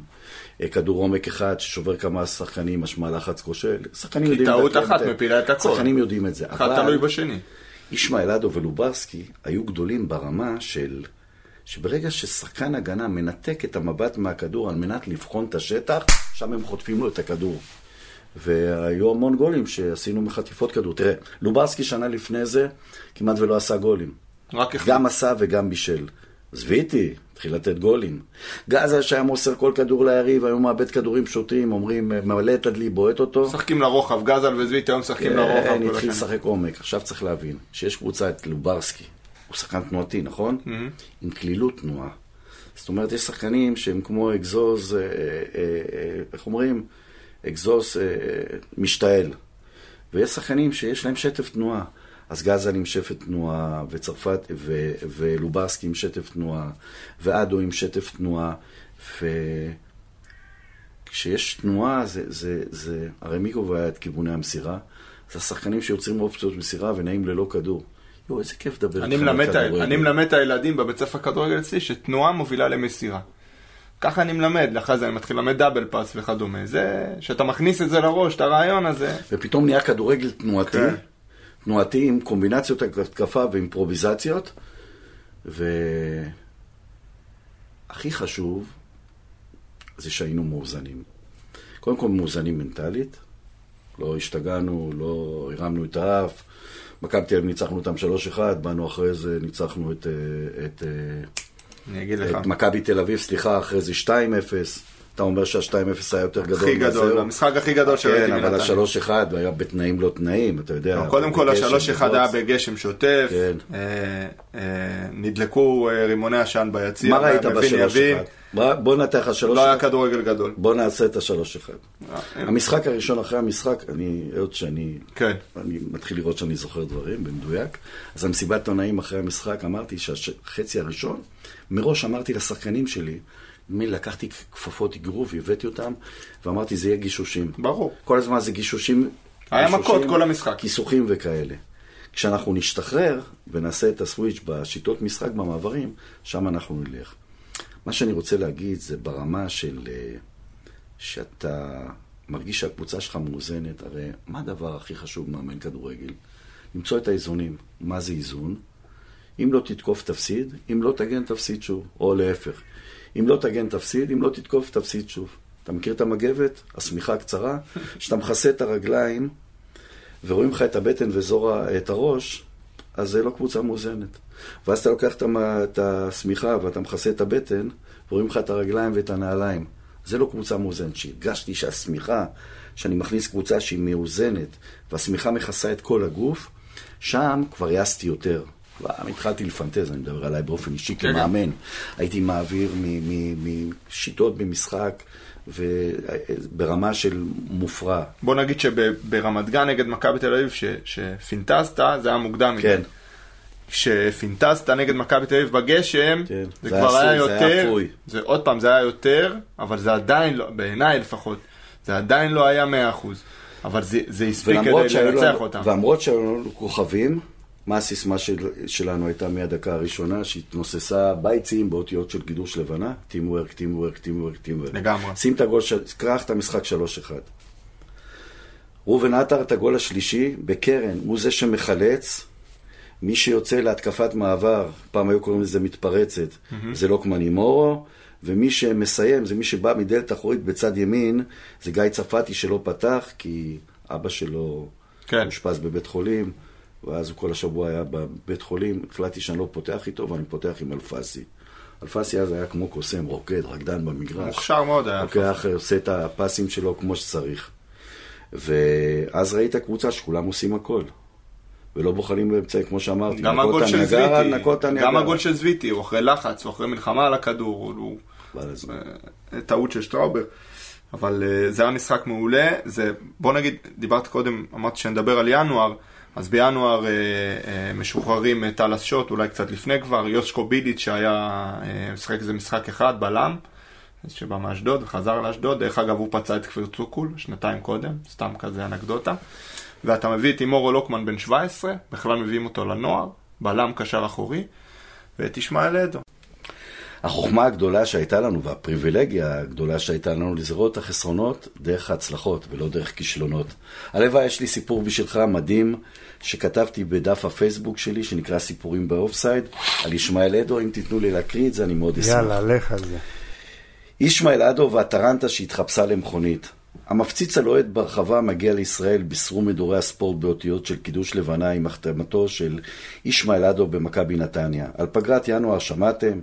כולם מחפשים את השחקן שחסר, את האיש שמדרג, משדרג, עושה רושם שפגרנו בינגו. החלוץ הגנאי מלך שערים של המודיע לנבחרות עד גיל 17 ומי שסומן בצעירותו כאחד הכדורגלנים המבטיחים באפריקה נועד להיות הנפש התאומה של רוסלן לוברסקי בחוד הנתניאתי ולחלוק עמו בנטל. שני טילים זריזים ומהירים שעימם ניתן לבצע לחץ גבוה קטלני חונק בלמים ומגינים בשטח היריב. מה עושה שחקן זר עם הגעתו לארץ חדשה ולמועדון חדש? מתחייל. איך הדירה, ישמעאל, אני שואל, והוא עונה בהתלהבות, קואוץ', מצאתי משהו משהו.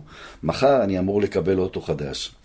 אימון הבוקר למחרת מגיע ואת החנייה הסמוכה למגרש מחליפים שלל רכבים נוצצים. את השלווה מפר רעש של אגזוז משתעל, כשלפתע אדו, הכוכב החדש שלנו, נראה זוכה לו עם גרוטאה מצ'וקמקת, בצבע ירוק בקבוק, עם קאנטים מוזבים, ג'אנטים ממגנזיום וגג נפתח, כאקורדיון שלא נגמר, סטייל אל קפונה, המופיע... המופע הסתיים בחרקה מחרישת אוזניים בסמוך לחדרו של מנהל המשק. אני מביט על האוטו ולא מאמין למראה עיניי. כפיר צוקול ואסי וסיון, שני צעירים שעד אז לא קראו זוג נעליים, מצוידים בגולף חדשה, והסטאר הגנאי שבשוק נתניה כבר יודעים את שמו בעל פה, מגיע לאימון עם טרנטה מימי עבדול וואב. רבאק, תן לכוכב להרגיש כוכב. לא פחות חשוב מכך, זה כיצד יצטייר בעיני חבריו לקבוצה. אני מזמן את אדו למשרדי ומודיע לו בלשון שאינה משתמעת לשתי פנים, שאת הרכב הזה הוא מחזיר ויפה שעה אחת קודם. למחרת מתנוססת כותרת גדולה בעיתון, אלון כועס על לנדאו, שהתעסק בכדורגל ולא ברכבים. מיד אני מנכס את האוטו ויוצא ליום מפרך של שתי יחידות אימון, בבוקר ואחר הצהריים. אימון הבוקר עבר בשלום, אך לאימון הנוסף שני שחקנים בוששו להגיע, אדו והבלם הרומני אדריאן גמן. מסתבר שגמן, שהצטרף בעצמו לקבוצה כמה חודשים מוקדם יותר, החליט בתום האימון המוקדם לשמש כמדריך טיולים ולחשוף את אדו ליופייה של ארץ ישראל, לטייל בנחלים ודיות נקיקים, סתם, נראה לכם? בקצרה, לקח אותו לשופינג בקניון רמת אביב. במהלך האימון אחר הצהריים, כשהוא מתפוצץ מצחוק, מתפרץ בריצה לכר הדשא, מנכ"ל הקבוצה קובי בלדב, הוא מבשר שעל פי דיווחי התנועה בגלגלצ, נראה גמן דוחף את רכבו המצ'וקמק של אדו ללא הצלחה, במילים אחרות, האוטו שווק חיים. בלילה, מצלצל אל אשר אלון ממקום מושבו בגן חיים, פותח את השיחה במילים הבאות, וואלה, יש לך פה. הוא מבשר לי שמחר הוא מוציא לגנאי שוחר הטרף ברחבה אוטו חדש דנדש. מכאן ועד סוף העונה עדו לא עצר בעצור. היה אימת ההגנות, כבש שערים פנטסטיים במשחקים חשובים, וצד את עינה של מכבי תל אביב, שבהמשך רכשה אותו. בממון רב. אז מה היה לנו? בחירה נכונה של שחקן ששדרי קבוצה פגרת ינואר, לא דבר מה של מה בכך. טענת שהתחפשה למכונית ומאמן עקשן שדרש את כבוד כוכבו, לעתים העקשנות משתלמת. גדול. יפה. שוט גדול. שוט גדול. תשמע, אבל זה נכון, אתה יודע שזה, תוך כדי שהקראת, גילי, חשבתי על זה שבאמת אה, הקטע הזה של מאמני כדורגל שהיו שחקנים, הם מבינים את נפש השחקן, אתה יודע, אתה, אתה מבין כמה חשוב אה, שהשחקן ירגיש טוב כדי שיהיה גם טוב על המגרש. את לוקמן הימורו הבאנו לנוער. הנוער, בן 17. אה, מהר מאוד הבנתי ששחקן מבין משחק בוגר. גדול. אחרי, אחרי זה שני אימונים ב- בנוער, שר, צירפתי אותו לסגל הבוגר, ומפה עד סוף העונה אה, השתמשנו... נתן גול גם נגד ראשון, כן. שני מחזורים לסיום. השתמשנו, היה לנו ב- ב- בחוליית הקישור עודף של שחקנים, אני אומר עודף במחרות, שהשתמשנו בהם בצורה טובה. אני רוצה לציין שהחוכמה הגדולה, כשאתה אה, עובד במועדון עם כאלה רגישויות וכזה מתח וכזה לחץ, זה לדעת להכיל שחקנים מחליפים. רן קודז'וק, המאמן העכשווי של נתניה, שאגב, שוחחתי איתו, וכמובן שיחדתי לו בהצלחה גדולה, ואני מחזיק לו אצבעות. אז אותו רן קוז'וק היה מעין, אחרי משחקים שהוא לא שיחק דקה, או במשחקים שהוא שיחק מעט, השמחה שלו הייתה כמו שחקן שעכשיו הבקיע שערים, ו... וזה היה מודל לחיקוי. אה, אם, אם, אם אה, נגענו ברן, אז אה, אני חושב שזה הזמן לצרף את רן אלינו לשיחה, שיעלה וייתן את הזווית שלו על העונה הזאת. אז uh, שלום, עולה איתנו לקו הטלפון uh, שחקן הקבוצה דאז בעונה הגדולה ההיא, מאמן הקבוצה כיום, רן קוז'וק. רן, מה העניינים? מעולה, צהריים טובים. רן, אתה היום מאמן, אבל יושב פה לידי הקואוץ' שלך. גילי. גילי, אהלן רני, אהלן. אהלן גילי, אהלן, מה נשמע? אני תודה, אתה יודע, יש משפט בכתובים שאומר, בכל יתקנא אדם חוץ מבנו ותלמידו. אז uh, כמובן שאתה יודע, אני מחזיק לך אצבעות. תודה אה, רבה. להיות מאמן בנתניה, אתם יודעים מה זה, זה להרים קרן, לרוץ לנגוח, להציג מהקו, בבעיטה אחת להבקיע שני שערים. לא, היום ואין לי כבר לא, ספק, אל תגזים. ואין לי ספק שרן אה, ישחק אותה ביג טיים. רן, אנחנו רוצים את הזווית שלך לאותה עונה גדולה, אתה יודע, אנחנו כבר בסוף הפרק דיברנו על העונה הזאת, על ראובן, על גיא צרפתי, על כל השחקנים, אנחנו רוצים את הזווית שלך על אותה עונה גדולה. אה, קודם כל אני חושב שלא סתם העונה הזאת היא חקוקה בליבם של אה, כל כך הרבה שחקנים, אוהדים אה, וכל מי שמכבי נתניה יקרה לו. זאת הייתה באמת אה, עונה מופלאה.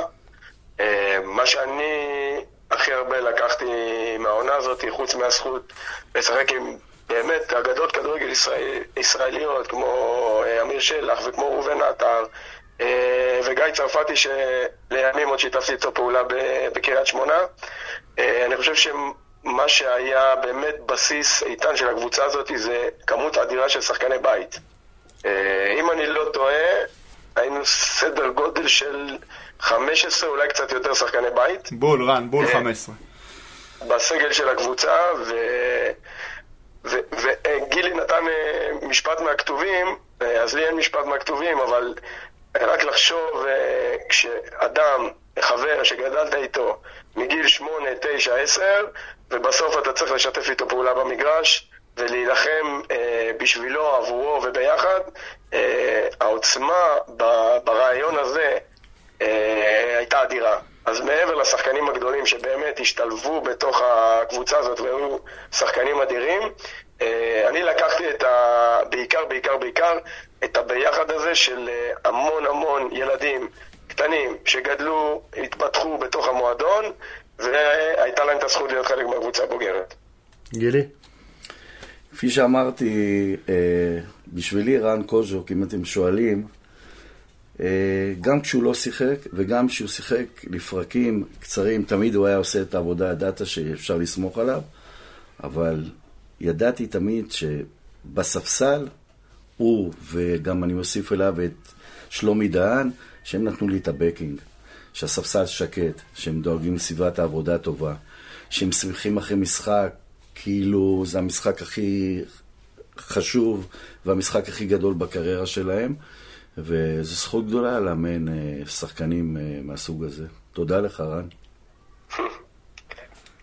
טוב, קואוצ', אנחנו אה, ככה התכנסנו בנסיבות אחרות, אבל אה, מאז שהערכנו אותך, אה, אה, קיבלת איזה ג'וב מעניין. אז קודם כל אנחנו רוצים לברך אותך על שני הניצחונות ולאחל לך המון המון בהצלחה. ואתה יודע שאנחנו נחמדים אליך, אבל אם אה, יהיו בעיות אנחנו גם נקלף לך את העור. אבל הכל עם חיוך, אנחנו חולים עליך ותצליח, ותודה שעלית. יאללה רן, בהצלחה, להתראות, תודה. תודה רבה, תודה רבה. להתראות גילי. ביי. ביי ביי. שחקן נוסף שהיה מנהיג ב- ב- ולא שיחק הרבה דקות, והוא שחקן נהדר, שיכול להיות שקיפחתי אותו, היה שלומי דהן, שבכל זאת זה פיגורה. והשחקנים האלה, כשקמו מהספסל, ושלקחתי החלטות שלא היו תמיד לטובתם, הם גרמו והשפיעו על חוסנה וצביונה של הקבוצה, וגרמו לאווירה אדירה במועדון. שחקני בית, צריך לציין גם, אנחנו ניגע בזה עוד מעט, בסוף אני אגע קצת במספרים, כי זה, יש, יש שם כמה דברים מעניינים. כפי שאמרתי לכם, כשהגענו לפלייאוף העליון, אז אם דיברנו על תהליך, מחזור חיים של קבוצת כדורגל, היינו כבר, זינקנו לעבר השיא. ושם התפוצצנו. ואני רוצה לספר על, ה...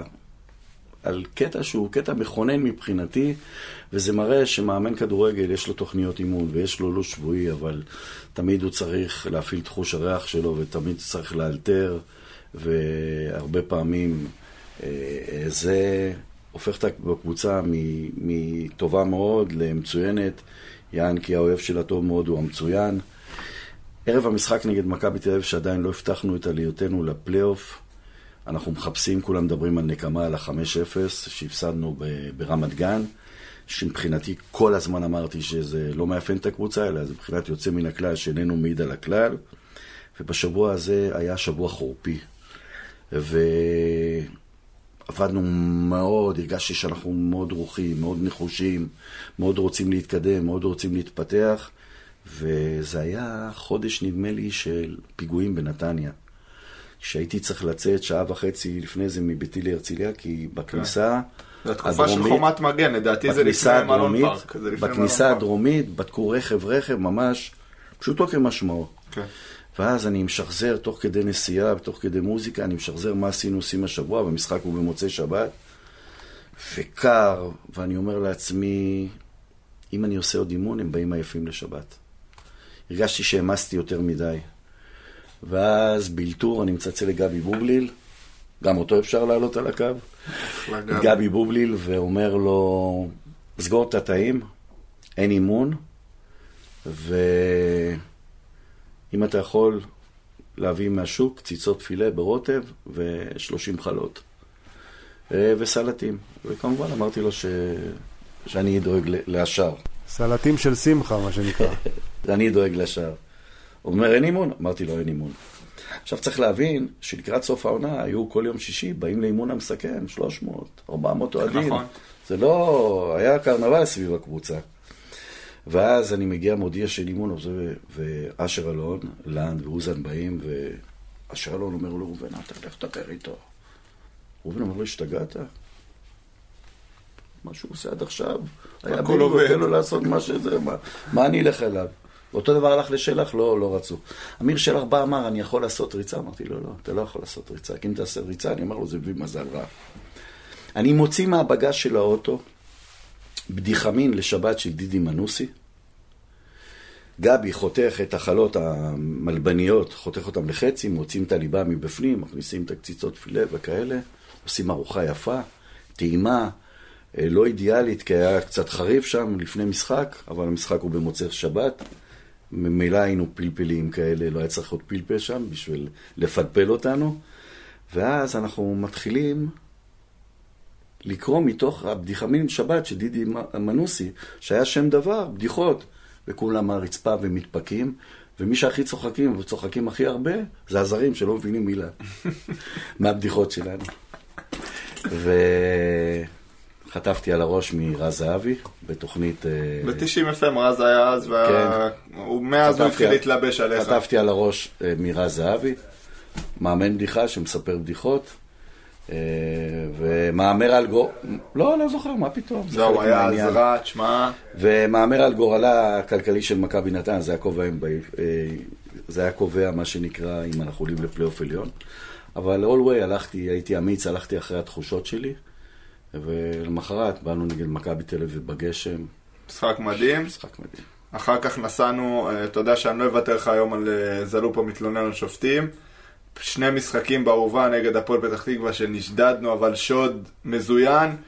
2-1, אה, 16 בפברואר, שבוע אחרי מכבי תל אביב, מובילים 1-0 מהגול. בוא באמת, אתה יודע מה, נעצור, נשמע את הגול, ונשמע אחר כך את גיא מדבר על הגול. בוא נשמע.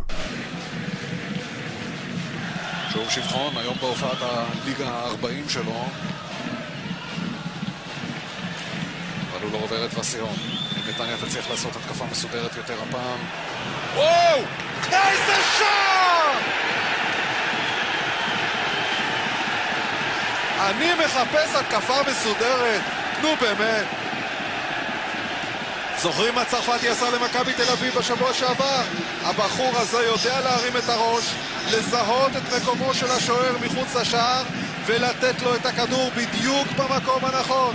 תראו מה הוא עושה, הוא מרים את הראש, עוד פעם מרים את הראש, מודד את המרחק, רואה איפה עומד רפי כהן, נותן לו את זה, בקשת, פנימה, איזה יופי של שער, צרפתי, 1-0 נתניה.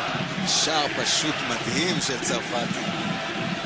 המגמה של אה, שתי הקבוצות למסור אחת לשנייה נמשכה, ואז פתאום צרפתי עם רגע של גאונות, פשוט אה, שער מדהים, אחד משערי העונה, בלי ספק.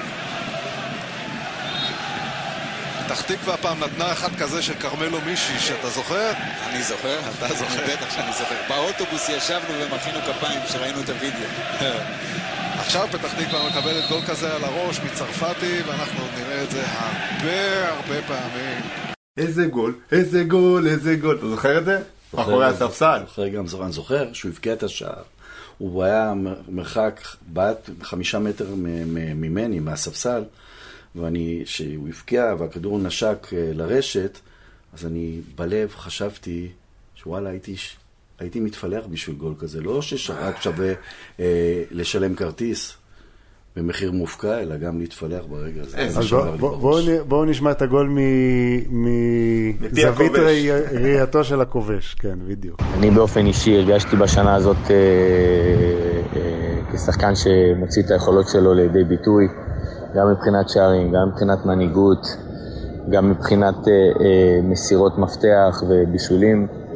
אה, לא סתם שבעונה הזאת כבשתי, אני חושב, את השער הכי יפה בקריירה שלי, שנבחר לשער העונה, אה, בחצי מגרש מול אה, הפועל פתח תקווה באורווה.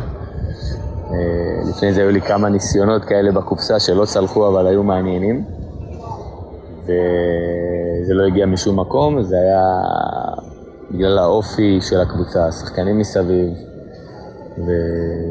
וכל מה שמייחד ומחבר את כל הדבר הזה. כמו שאמרתי, בשביל שערים כאלה שווה להתפלח. אה, וההנאה, שמעבר לטימוורק שהיה לנו, היה לנו שחקנים שמבצעים אימפרוביזציות שאתה אתה לא מסוגל לתאר. אז זה מדהים איך אם הוא זה, מרים את אם הראש זה, עוד פעם ועוד אם זה פעם. גיא, ואם זה, אם זה ראובן, ואם זה רוסלן, פתאום עושים, מביאים דברים משום מקום, ואתה אומר לעצמך, זכיתי. מדהים. גילי, לאמן שחקנים. רציתי לשאול אותך, כזה תעשה רגע זום אאוט מהזה. יש היום שחקן בנתניה, איגור זלטנוביץ'. המון מדברים על הדמיון בינו לבין אה, לובה. איך אתה רואה את שני השחקנים האלה, והאם אתה מסכים עם זה? זלטנוביץ' שחקן שאני חושב שהוא הוא יותר כובש שערים, אבל ללובה הייתה תכונה אחת. לובה הוא שחקן רב גוני, שאם אתה משחק, בוא, בוא נתחיל לנתח. אם אתה משחק חמישה בהגנה, הוא יכול להיות אחד מהמגינים, שמאל ימין בצורה שווה, מגינים קשרים שתוקפים. יכול לעשות את זה. אם אתה משחק ב-4-5-1, הוא יכול לשחק את הימין, את השמאל. את המתחת. אם אתה משחק עץ אשוח, הוא יכול לשחק את ה... אמצע המגרש ימינה, אמצע המגרש שמאלה, ואחד משניים שסוגרים את, ה, את, ה, גם את את החלוץ הוא המרואיין. יכול לשחק, את החלוץ אם. אתה משחק איתו עם שני חלוצים, הוא יכול לשחק את ה second striker ומשחק אותו. אם אתה משחק, רוצה לשחק תשע, אתה משחק איתו תשע. זאת אומרת, יש לך את הפריבילגיה לאמן שחקן שאתה לא צריך להקים חילוף מהספסל. הרבה פעמים שנתקלתי בבעיות, או שרציתי לכפות על היריב לחשוב דרך שינויים, הוא היה האיש המרכזי שאיתו לובה לדעתי לא. הפסיד כמעט משחקים בעונה הזאת, היו הרבה שגמן קיבל שלושה אדומים, אה, שלח פה ושם היה קצת פצוע, אה, אה, אילן בוארון הייתה איזו תקופה לא טובה, דווקא בתקופה לא טובה שלנו היה פצוע, נראה לי שזה גם קשור. לובה שיחק כמעט כל משחק, אם לא כל משחק, אני לא אעבור עכשיו אחד גם, אחד לא, על זה. גם לובה, בנוסף למה שאמר אה, גילי, אה, זה לא רק שהיה לך את הפריבילגיה הזאת לשים אותו, גם ידעת שאיפה שאתה לא תשים אותו, אתה מקבל 250 אחוז. כן. אני זוכר משחק בראשון לציון, נדמה לי, משחק, אה, נדמה לי בחוץ זה היה. אנחנו בפיגור 2-0 היינו שם, אני לא יודע אם זו הייתה העונה הזאת. לא, לא, זה עם איציק זוהר. כן, אבל אני פשוט על העניין של לובה. היינו בפיגור 2-0 בראשון לציון, דקה 94-5, הכדור ליד הקרן, והוא רץ כאילו התחיל המשחק עכשיו, נותן גליץ' כדי להציל שלא יהיה קרן, שיהיה חוץ. אתה מכיר את זה? איילה. מטורף. אני זוכר את אה, איך עבדנו גם עם אה, לובה ועם אה, רביד גזל על יכולת מיקוד. התחלנו עם זה במשחקונים, שהיינו עושים את זה, את מכירים את השערים הקטנים האלה עכשיו? ממש קטנים של המטר. שמבצעים פעולה, בסוף הפעולה הם צריכים לתת זה לאחד לובה השערים. מכיר את זה טוב כן, מהילדים. אחר כך אה, לקחנו שערים של 7 על 7, כל משחקון, עשינו את זה שערים 7 על 7. אחר כך השכבנו את השער הגבוה, השכבנו אותו נמוך, זאת אומרת שאתה מתחיל להיות ממוקד ומצליח להכניס גולים, או לתת פסים אחרי חילוץ לשער קטן, ואחרי זה לשער טיפה יותר גדול, ולעוד גדול, שתגיע לשער האמיתי, אז זה לא יצא מחוץ למסגרת, וזה הוכיח את עצמו. מדהים. אז אנחנו מגיעים, ל, כמו שאמרת, לשיא של העונה. אה, אה, אני אוותר לך על הפתיח אחרי 20 שנה לזלופה מתלונן לשופטים, כי, כי יש לנו הרבה מה לדבר היום חוץ מזה. אבל עוד פעם יצאנו, ל... ניצחנו את בני יהודה בבית, אה, אה, שוב יוצאים לאורווה, מפסידים 3-2 אחרי שמובילים 2-0, חוזרים הביתה, כפר סבא מנצחים 4-1, משחק מצוין, יום שישי. יום שישי, אה, יוצאים לאשדוד, משחק חוץ בהרכב חסר מאוד, עברתי עכשיו על ההרכב, לדעתי 4-5 שחקני הרכב לא היו, מפסידים 2-0 צמד של אלון חזן, ומהרגע הזה, פשוט כל מי שבא מולנו, איך להגיד, עם שכפ"צים היה צריך לבוא, משהו קרה, אני רק אגיד את רצף התוצאות ואחרי זה נדבר פתוח. מכבי חיפה בבית, 2-0, הפועל תל אביב בחוץ. צרפתי לוברסקי. צרפתי לוברסקי, הפועל תל אביב בחוץ. באמצע שבוע, ביום רביעי, אוזן. מזווית אפס, נותן את הכדור פנימה, 1-0 בבלומפילד. בשבת, הכל באותו שבוע, מכבי תל אביב בבית, 2-0, מבחינתי המשחק, אני אומר שוב, הכי גדול שאני ראיתי מנתניה מבחינת עליונות, אלופת המדינה חודש אחרי לא עברה את החצי. אה, ובמשחק הזה אתה גם שולף את אסי בן מוחה, out of the blue, אף אחד לא יודע מי זה, והוא פותח בהרכב. אלוהים יעזור מאיפה הבאת אותו, ילד בן 19, פותח בהרכב נגד מכבי תל אביב, ועושה משחק אדיר, ומוציא את, אה, את פרוחורנקובס. אה, פרוחננקובס באדום. אה, אם אני לא טועה, גמן קיבל אדום שבוע לפני, בגלל זה שמת אותו. ואחר כך יוצאים לווסרמיל, שצריך להבין, ארבעה מחזורים לסיום העונה, אנחנו נאבקים עם באר שבע ומכבי פתח תקווה על המקום הרביעי, הכל מאוד מאוד צמוד, אנחנו יוצאים לווסרמיל, אנחנו נותנים קונצרט, מובילים 3-1. חשוב לציין שמרטין פשקו קרא את הצולבת נגד מכבי חיפה שבועיים קודם, נכון? שבועיים שלושה קודם. גיא סולומון נכנס לשער, מובילים 3-1, השמטה של גיא סולומון, נגמר 3-3, חוטפים גול מרמי אבולאבן בתוספת, אבל עדיין התיקו הזה החזיק אותנו, כי הוא היה טוב לנו, למרות שיכלנו לגמור שם את הסיפור. מגיעים הביתה, ראשון בבית, 2-0, לוקמן לא הבקיע טעות שלי מקודם, אבל עושים משחק עם הרבה מתח והרבה אה, לחץ, באים, עושים 2-0, קל, גול בהתחלה, אורי אוזן, גול לקראת הסוף צ'קול- צ'וקול, ומגיעים אה, לאחד המשחקים הכי... הכי intense שאני זוכר בקופסה לפחות, הכי מתוח ולחוץ, והיה מין אווירה כזאת אה, כל השבוע של, של, של מלחמת עולם, מגיעים מול מכבי פתח תקווה, ראש בראש על המקום הרביעי, מחזור לסיום העונה, אה, וחוטפים משחק על הפנים, חוטפים גול מ-100 מטר, סולי צמח, הכדור עד עכשיו לא יודעים אם עבר או לא, בתוספת זמן, ובתוספת זמן, תבריזי, או מאיר לוי שורק לפנדל, אורי אוזן, דקה 97, נותן טיל לאמצע השער, ושם בעצם... אגב, זה לא היה משחק רע שלנו, אתה טועה. אני לא, אני לא זוכר ממנו כלום, הוא היה כל כך לחוץ שאני לא זוכר היינו ממנו. בעליונות ברורה, משחק טוב שלנו. אבל אה, אבל זה זהו. תיקו אחת ש- מה שהשאיר בעצם, מתוק. השאיר בעצם את ההכרעה אצלנו, אני זוכר את החגיגות בסיום, בסוף, מחוץ למגרש, היה כאילו חגיגות כי, כי ידענו שאנחנו יוצאים לביתר בחוץ, וביתר גמרו את הסיפור, ואנחנו יוצאים בחוץ, מנצחים וסיימנו מקום רביעי, וכאילו זה היה, היה חשוב התיקו. גילי, אה, מילה על אורי אוזן, תכף נשמע אותו גם אה, מתייחס ל- גם לגול הזה וגם לעונה הזאת. אורי הוא טיפוס. אה, אבא שלו דאג, מאיר אוזן, איך אה, אורי ייראה אצלי. אה, אני חושב שהעונה הזאת שיקפה התקדמות של שחקנים. אני מדבר, כשאני מדבר על התקד, התקדמות של שחקנים, אני רוצה לדבר על שני מרכיבים אצל אורי אוזן. הרי רוח לחימה יש לו. שחקן לוחם ללא חת. אבל שיפור כזה ברמה הטכנית, בכמה חודשים, זה היה שיפור מופלא. זה, בעיטה טובה הייתה לו לפני זה, אבל הבעיטה תוך כדי תנועה, אה, זה היה 85% מ- מ-100% הרמות היו טובות, ברמת הטכניקה, ברמת הבנת המשחק וברמת השקט הנפשי. וזה היה לא פשוט לעשות את זה, אבל אה, כשלאורי טוב, טוב לכל הקבוצה. וזה השליך ככה על כל הסביבה הקרובה, על כל הסביבה הרחוקה, וזה חיבר אותנו אבסולוטית. אז בואו בוא נשמע את אורי מתייחס לזה. שלום לכולם, אה, דוחה שבקטר. מאוד שמחתי שעושים פרק על אה, עונת 2002-2003, זו העונה הכי טובה והכי מרגשת בקריירה שלי. אה, אנקדוטה קטנה מתחילת העונה, אני חזרתי מחופשה בתאילנד ולא הרגשתי הכי טוב, וכשחזרתי אושפזתי בבית חולים.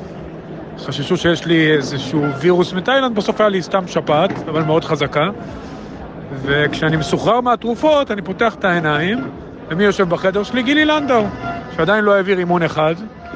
יכול להיות שם נפתח פרק מאוד יפה ביחסים בינינו, בהמשך הוא מינה אותי כקפטן, והרגע המקצועי הכי גדול, מעבר לשלושת הניצחונות הרצופים והשאר שלי בבלומפילד ב-1-0, היה הפנדל מול מכבי פתח תקווה, ספגנו דקה 87, היה לנו מאוד חשוב לסיים במקום הרביעי. אה, קיבלנו פנדל ממש בדקה ה-95, כמעט בטוח שמאיר לוי היה שופט, והיה המון לחץ, אבל אה, לשמחתי הצלחתי להבקיע, ויש לי עד היום את התמונה בבית אחרי המשחק שאני חוגג עם הקהל. בהחלט אחד הרגעים הכי מרגשים שלי אי פעם כשחקן, רגע שאני אשמור ואנצור לנצח, ועונה שאני אשמור ואנצור לנצח, אה, שזה מדהים שעברו 20 שנה מאז אותה עונה, שבאמת נהנינו בה מכל רגע, חיבור מצוין גם עם הזרים, גם עם הישראלים. יש לי שם חברים לחיים אה, מאז אותה עונה, ואני מאחל אה, לכל ילד שגדל במכבי נתניה לחוות עונה כזאת עוצמתית ומרגשת, עם סרט קפטן. אז יש היום לנתניה קפטן נתניאתי, עמרי גנדלמן, ואני מקווה שהוא גם יוביל את הקבוצה להישגים הרבה יותר גדולים ממה שאני. לצערי לא הצלחתי להוביל לתואר. אני מאוד מקווה שנתניה אה, תצליח לזכות בתואר, כי לקבוצה הזאת מגיע. היינו קרובים, אבל לא הצלחנו. אני מאמין שבסוף זה יקרה, ואני מקווה שבאותה... שכשזה יקרה, הקפטן יהיה אחד שגדל במועדון וחי את העיר, ורק אז הוא יכול להבין כמה זה חשוב לנתניאתים ההצלחה הזאת, הכדורגל, וכמה זה עושה טוב לעיר. תודה, ותמשיכו לדבר על, ותמשיכו לעשות טוב ולדבר על דברים טובים. תגובתך, קואוץ'. בכל המוסיף גורע. ראיתי אותך ממש מתרגש כשאורי דיבר. אה, גילי, אה, אפשר להגיד שאתה עם אה, דמעות בעיניים? מרגש. אכן. תמיד נעים להיזכר ברגע, ברגעים. כמו שאמרתי, פעם מאמן, תפקיד המאמן היה יותר כוללני. אם זה מתחיל מזה ש... שאתה פוגש אותו בבית חולים, לא אימנת אותו דקה. שם, שם, שם זה הסמן הימני. כל מה שהוא אמר, זו הייתה עונה מרגשת, עונה שהכל התחבר לנו, עונה שיצרנו יש מאין, ועונה שגם עשינו את זה בסטייל, בדרך שלנו, בדרך בה התנהלנו, בה חשבנו. בה שאפנו. מה חשוב, תמיד הייתי אומר להם, אבל בואו נבנה סטייל. והערך היה חשוב, והצלחנו לעשות את הערך הזה. זה, זה גרם uh, להתרוממות רוח. גם uh, השנה הזאת uh, ביגרה אותי כ, כאדם. אני חושב שזה לא רק שאתה מלמד שחקנים, אני רואה במור... בדמות המאמן, דמות שהיא מאוד מורכבת, עם המון תפקידים. אבל uh, כמה שאני למדתי בשנה הזאת מהחניכים שלי, כל אחד הוא אישיות בפני עצמה, וכל אחד היא דמות מורכבת, וזכיתי ללמוד מאותם שחקנים שאימנתי אותם, ועד היום אנחנו בקשרים, כאילו, מרים טלפונים, just like that, מרגישים שלא התנתקנו. Uh, יש לי עוד ים סיפורים, ים סיפורים, אבל, אבל פה ייקח שעות. אה, כן, אנחנו כבר לקראת סיום, וככה כשאנחנו מסכמים את העונה הזאת, אה, קיבלנו סיכום מאוד מרגש מאורי. אה, בוא נשמע גם את אמיר שלח, שהיה גם שחקן מרגש, שהתרגש בעצמו מהעונה הזאת וממך. כמובן שהיה חשוב לחזק את קו ההגנה איתי, אנדרין גמן שהצטרף, אסי וסיון שהיה משתלב איתנו במעבר אה, בין אה, שני בלמים לשלושה. ובכלל, כשהיה שקט אה, מאחורה, אז השחקנים הצעירים יכלו לפרוח מקדימה, וכמובן שהיה לנו את ראובן עטר הווירטואוז, והדהיר אותנו קדימה. היה כיף. ראו בעצם שהשחקנים נהנים במגרש. באותה עונה התחברו הרבה, הרבה דברים, ראובן עטר הגיע ממכבי חיפה, שהיה אה, חבר ושותף שלי גם על המגרש וגם מחוץ על המגרש. אני חושב שעשינו דברים יפים, וכל פעם שהכדור הגיע לרגליים שלי או שלו, כולם הרגישו באצטדיון שהייתה תחושה שמשהו עומד לקרות, משהו טוב. היו לנו בהגנה הרבה שחקני עוגן, במיוחד אמיר שלח ואורי אוזן, שהיו נהדרים מאחורה, גם, ב, גם הגנתית וגם תמכו בנו מבחינה התקפית. וכמובן לירון וילנר המקומי, שהחיבור שלי איתו היה מצוין, וישמעאל אדו, היו לנו שחקנים נהדרים. ואני יכול להגיד שאני בתור אה, אה, שחקן כדורגל ואחד שעבר הרבה מאוד שנים בכדורגל הישראלי, לא יכול לשכוח את השנה הזאת. אה, הגולים היו מרהיבים, הקהל בקופסה היה בשיגעון. כשהגענו למגרש, קיבלו אותנו אוהדים ש... שהרגישו שמשהו טוב הולך לקרות והיו מעבירים לנו את המסר הזה, וככה היינו עולים למשחקים. אין ספק שזו הייתה תקופה מרגשת. בזמן ששמענו את אה, אה, צרפתי, אז גילי התחיל לשיר. גילי, תשאיר לנו רגע. ישמעאל אדו, ישמעאל אדו. מי אמר שאין לך זיכרון אחרי 20 שנה? יש לך. אתה לא זוכר הכל, אמרתי לך יותר טוב ממני. מדי פעם אנחנו מדברים בטלפון, אז אני, שאני יודע שזה הוא, אז אני, זה הפתיח שלי. הוא מתמוגג, חבל. אה, ככה אתה עונה לו לטלפון. מעולה. 30 במאי, יום שישי, אנחנו יוצאים לטדי, מחזור אחרון.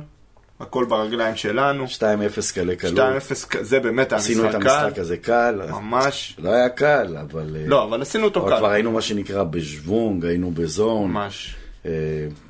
אדו ובן מוחה בן גיחה. מדהים, היה כיף, ממש. כיף, זה, כיף גדול, אגב, ואני עוד, זוכר אז... עוד סיפור, אבא שלי, שכבר מאז 20 שנה הוא מנוי, לא הלך למשחקים עד המשחק הזה. מהתקופתו של, מה, מהתקופה של שנות ה-80, שאבא שלי היה בא מחולון, במיוחד לראות את נתניה. אבא שלי לא היה במגרשים עד המשחק האחרון, בשנת 2002-2003, נסענו איתו ביחד, נסענו שלושת האחים ואבא שלי. פעם ראשונה, אמרתי לו, אבא, זו קבוצה מיוחדת, אתה חייב לבוא. הוא בא, חזר למשחקים מאותו יום, ומאז מנוי עד היום, 20 עד שנה. היום הוא מגיע לכל משחק. 20 שנה, כל משחק. אז אה, שתדע. עוד רגע מרגש שהיה לי, בתום העונה קיבלתי מכתב ממישהי שהפתיעה אותי, מילדה צעירה, קטנה, בשם תומר בלדב, שבו היא רשמה לי בכתב ידה כמה היא אהבה את העונה הזאת, כמה העריכה, כמה כיף היה לבוא למשחקים, וכמה מצב רוח ושמחה היה לה מההורים בבית. ואני זוכר שלימור, אשתו של אה, קובי, הביאה לי את המכתב הזה, אני... זה מאוד ריגש אותי. עונה מרגשת, עונה מרגשת. ועונה מרגשת, איך, אי אפשר לסכם בלי שגילי לוקח את הגיטרה. רק רגע. ואם כבר אז כבר, אז הבה נסכם. נחמד, נחמד, היה ממש נחמד. היינו אז, חזרנו שוב, היה ממש נחמד. נלך, נחזור, נמות שעה בתור, וכולי. גילי, על הרקע של הגיטרה אנחנו רוצים להגיד לך תודה רבה שבאת אלינו. אלינו אל מחוץ לקופסה. אני רוצה להגיד לכם, תודה רבה לכם. איך אומרים, הזכרתם אה, נשכחות. אחד מרגעי ההנאה של אה, מאמן כדורגל, שאנחנו יודעים שהמקצוע הזה הוא מקצוע לא פשוט, הוא להיזכר ברגע, אה, ברגעי הצלחה. ואני רוצה שבהזדמנות הזאת, אני מאחל לנתניה עכשווית אה, ולרן ולישראל זביטי אה, ולעופר בסון, כל החברים שעובדים שם ולאוהדים של יקרים אה, שלי מנתניה, להגיד לכם שאני מת עליכם ואוהב אתכם, והלוואי שתעפילו בעונה הזאת לפלייאוף העליון. אמן, אמן, איזה יופי, איזה כיף. אז עם המילים היפהפיות האלה של אה, גילי, אנחנו נסיים את הפרק. הפרק אה, רטרו שלנו, הנולד 2002-2003. העונה כל כך זכורה וכל כך כיפית וכל כך נוסטלגית של מכבי נתניה ההיא.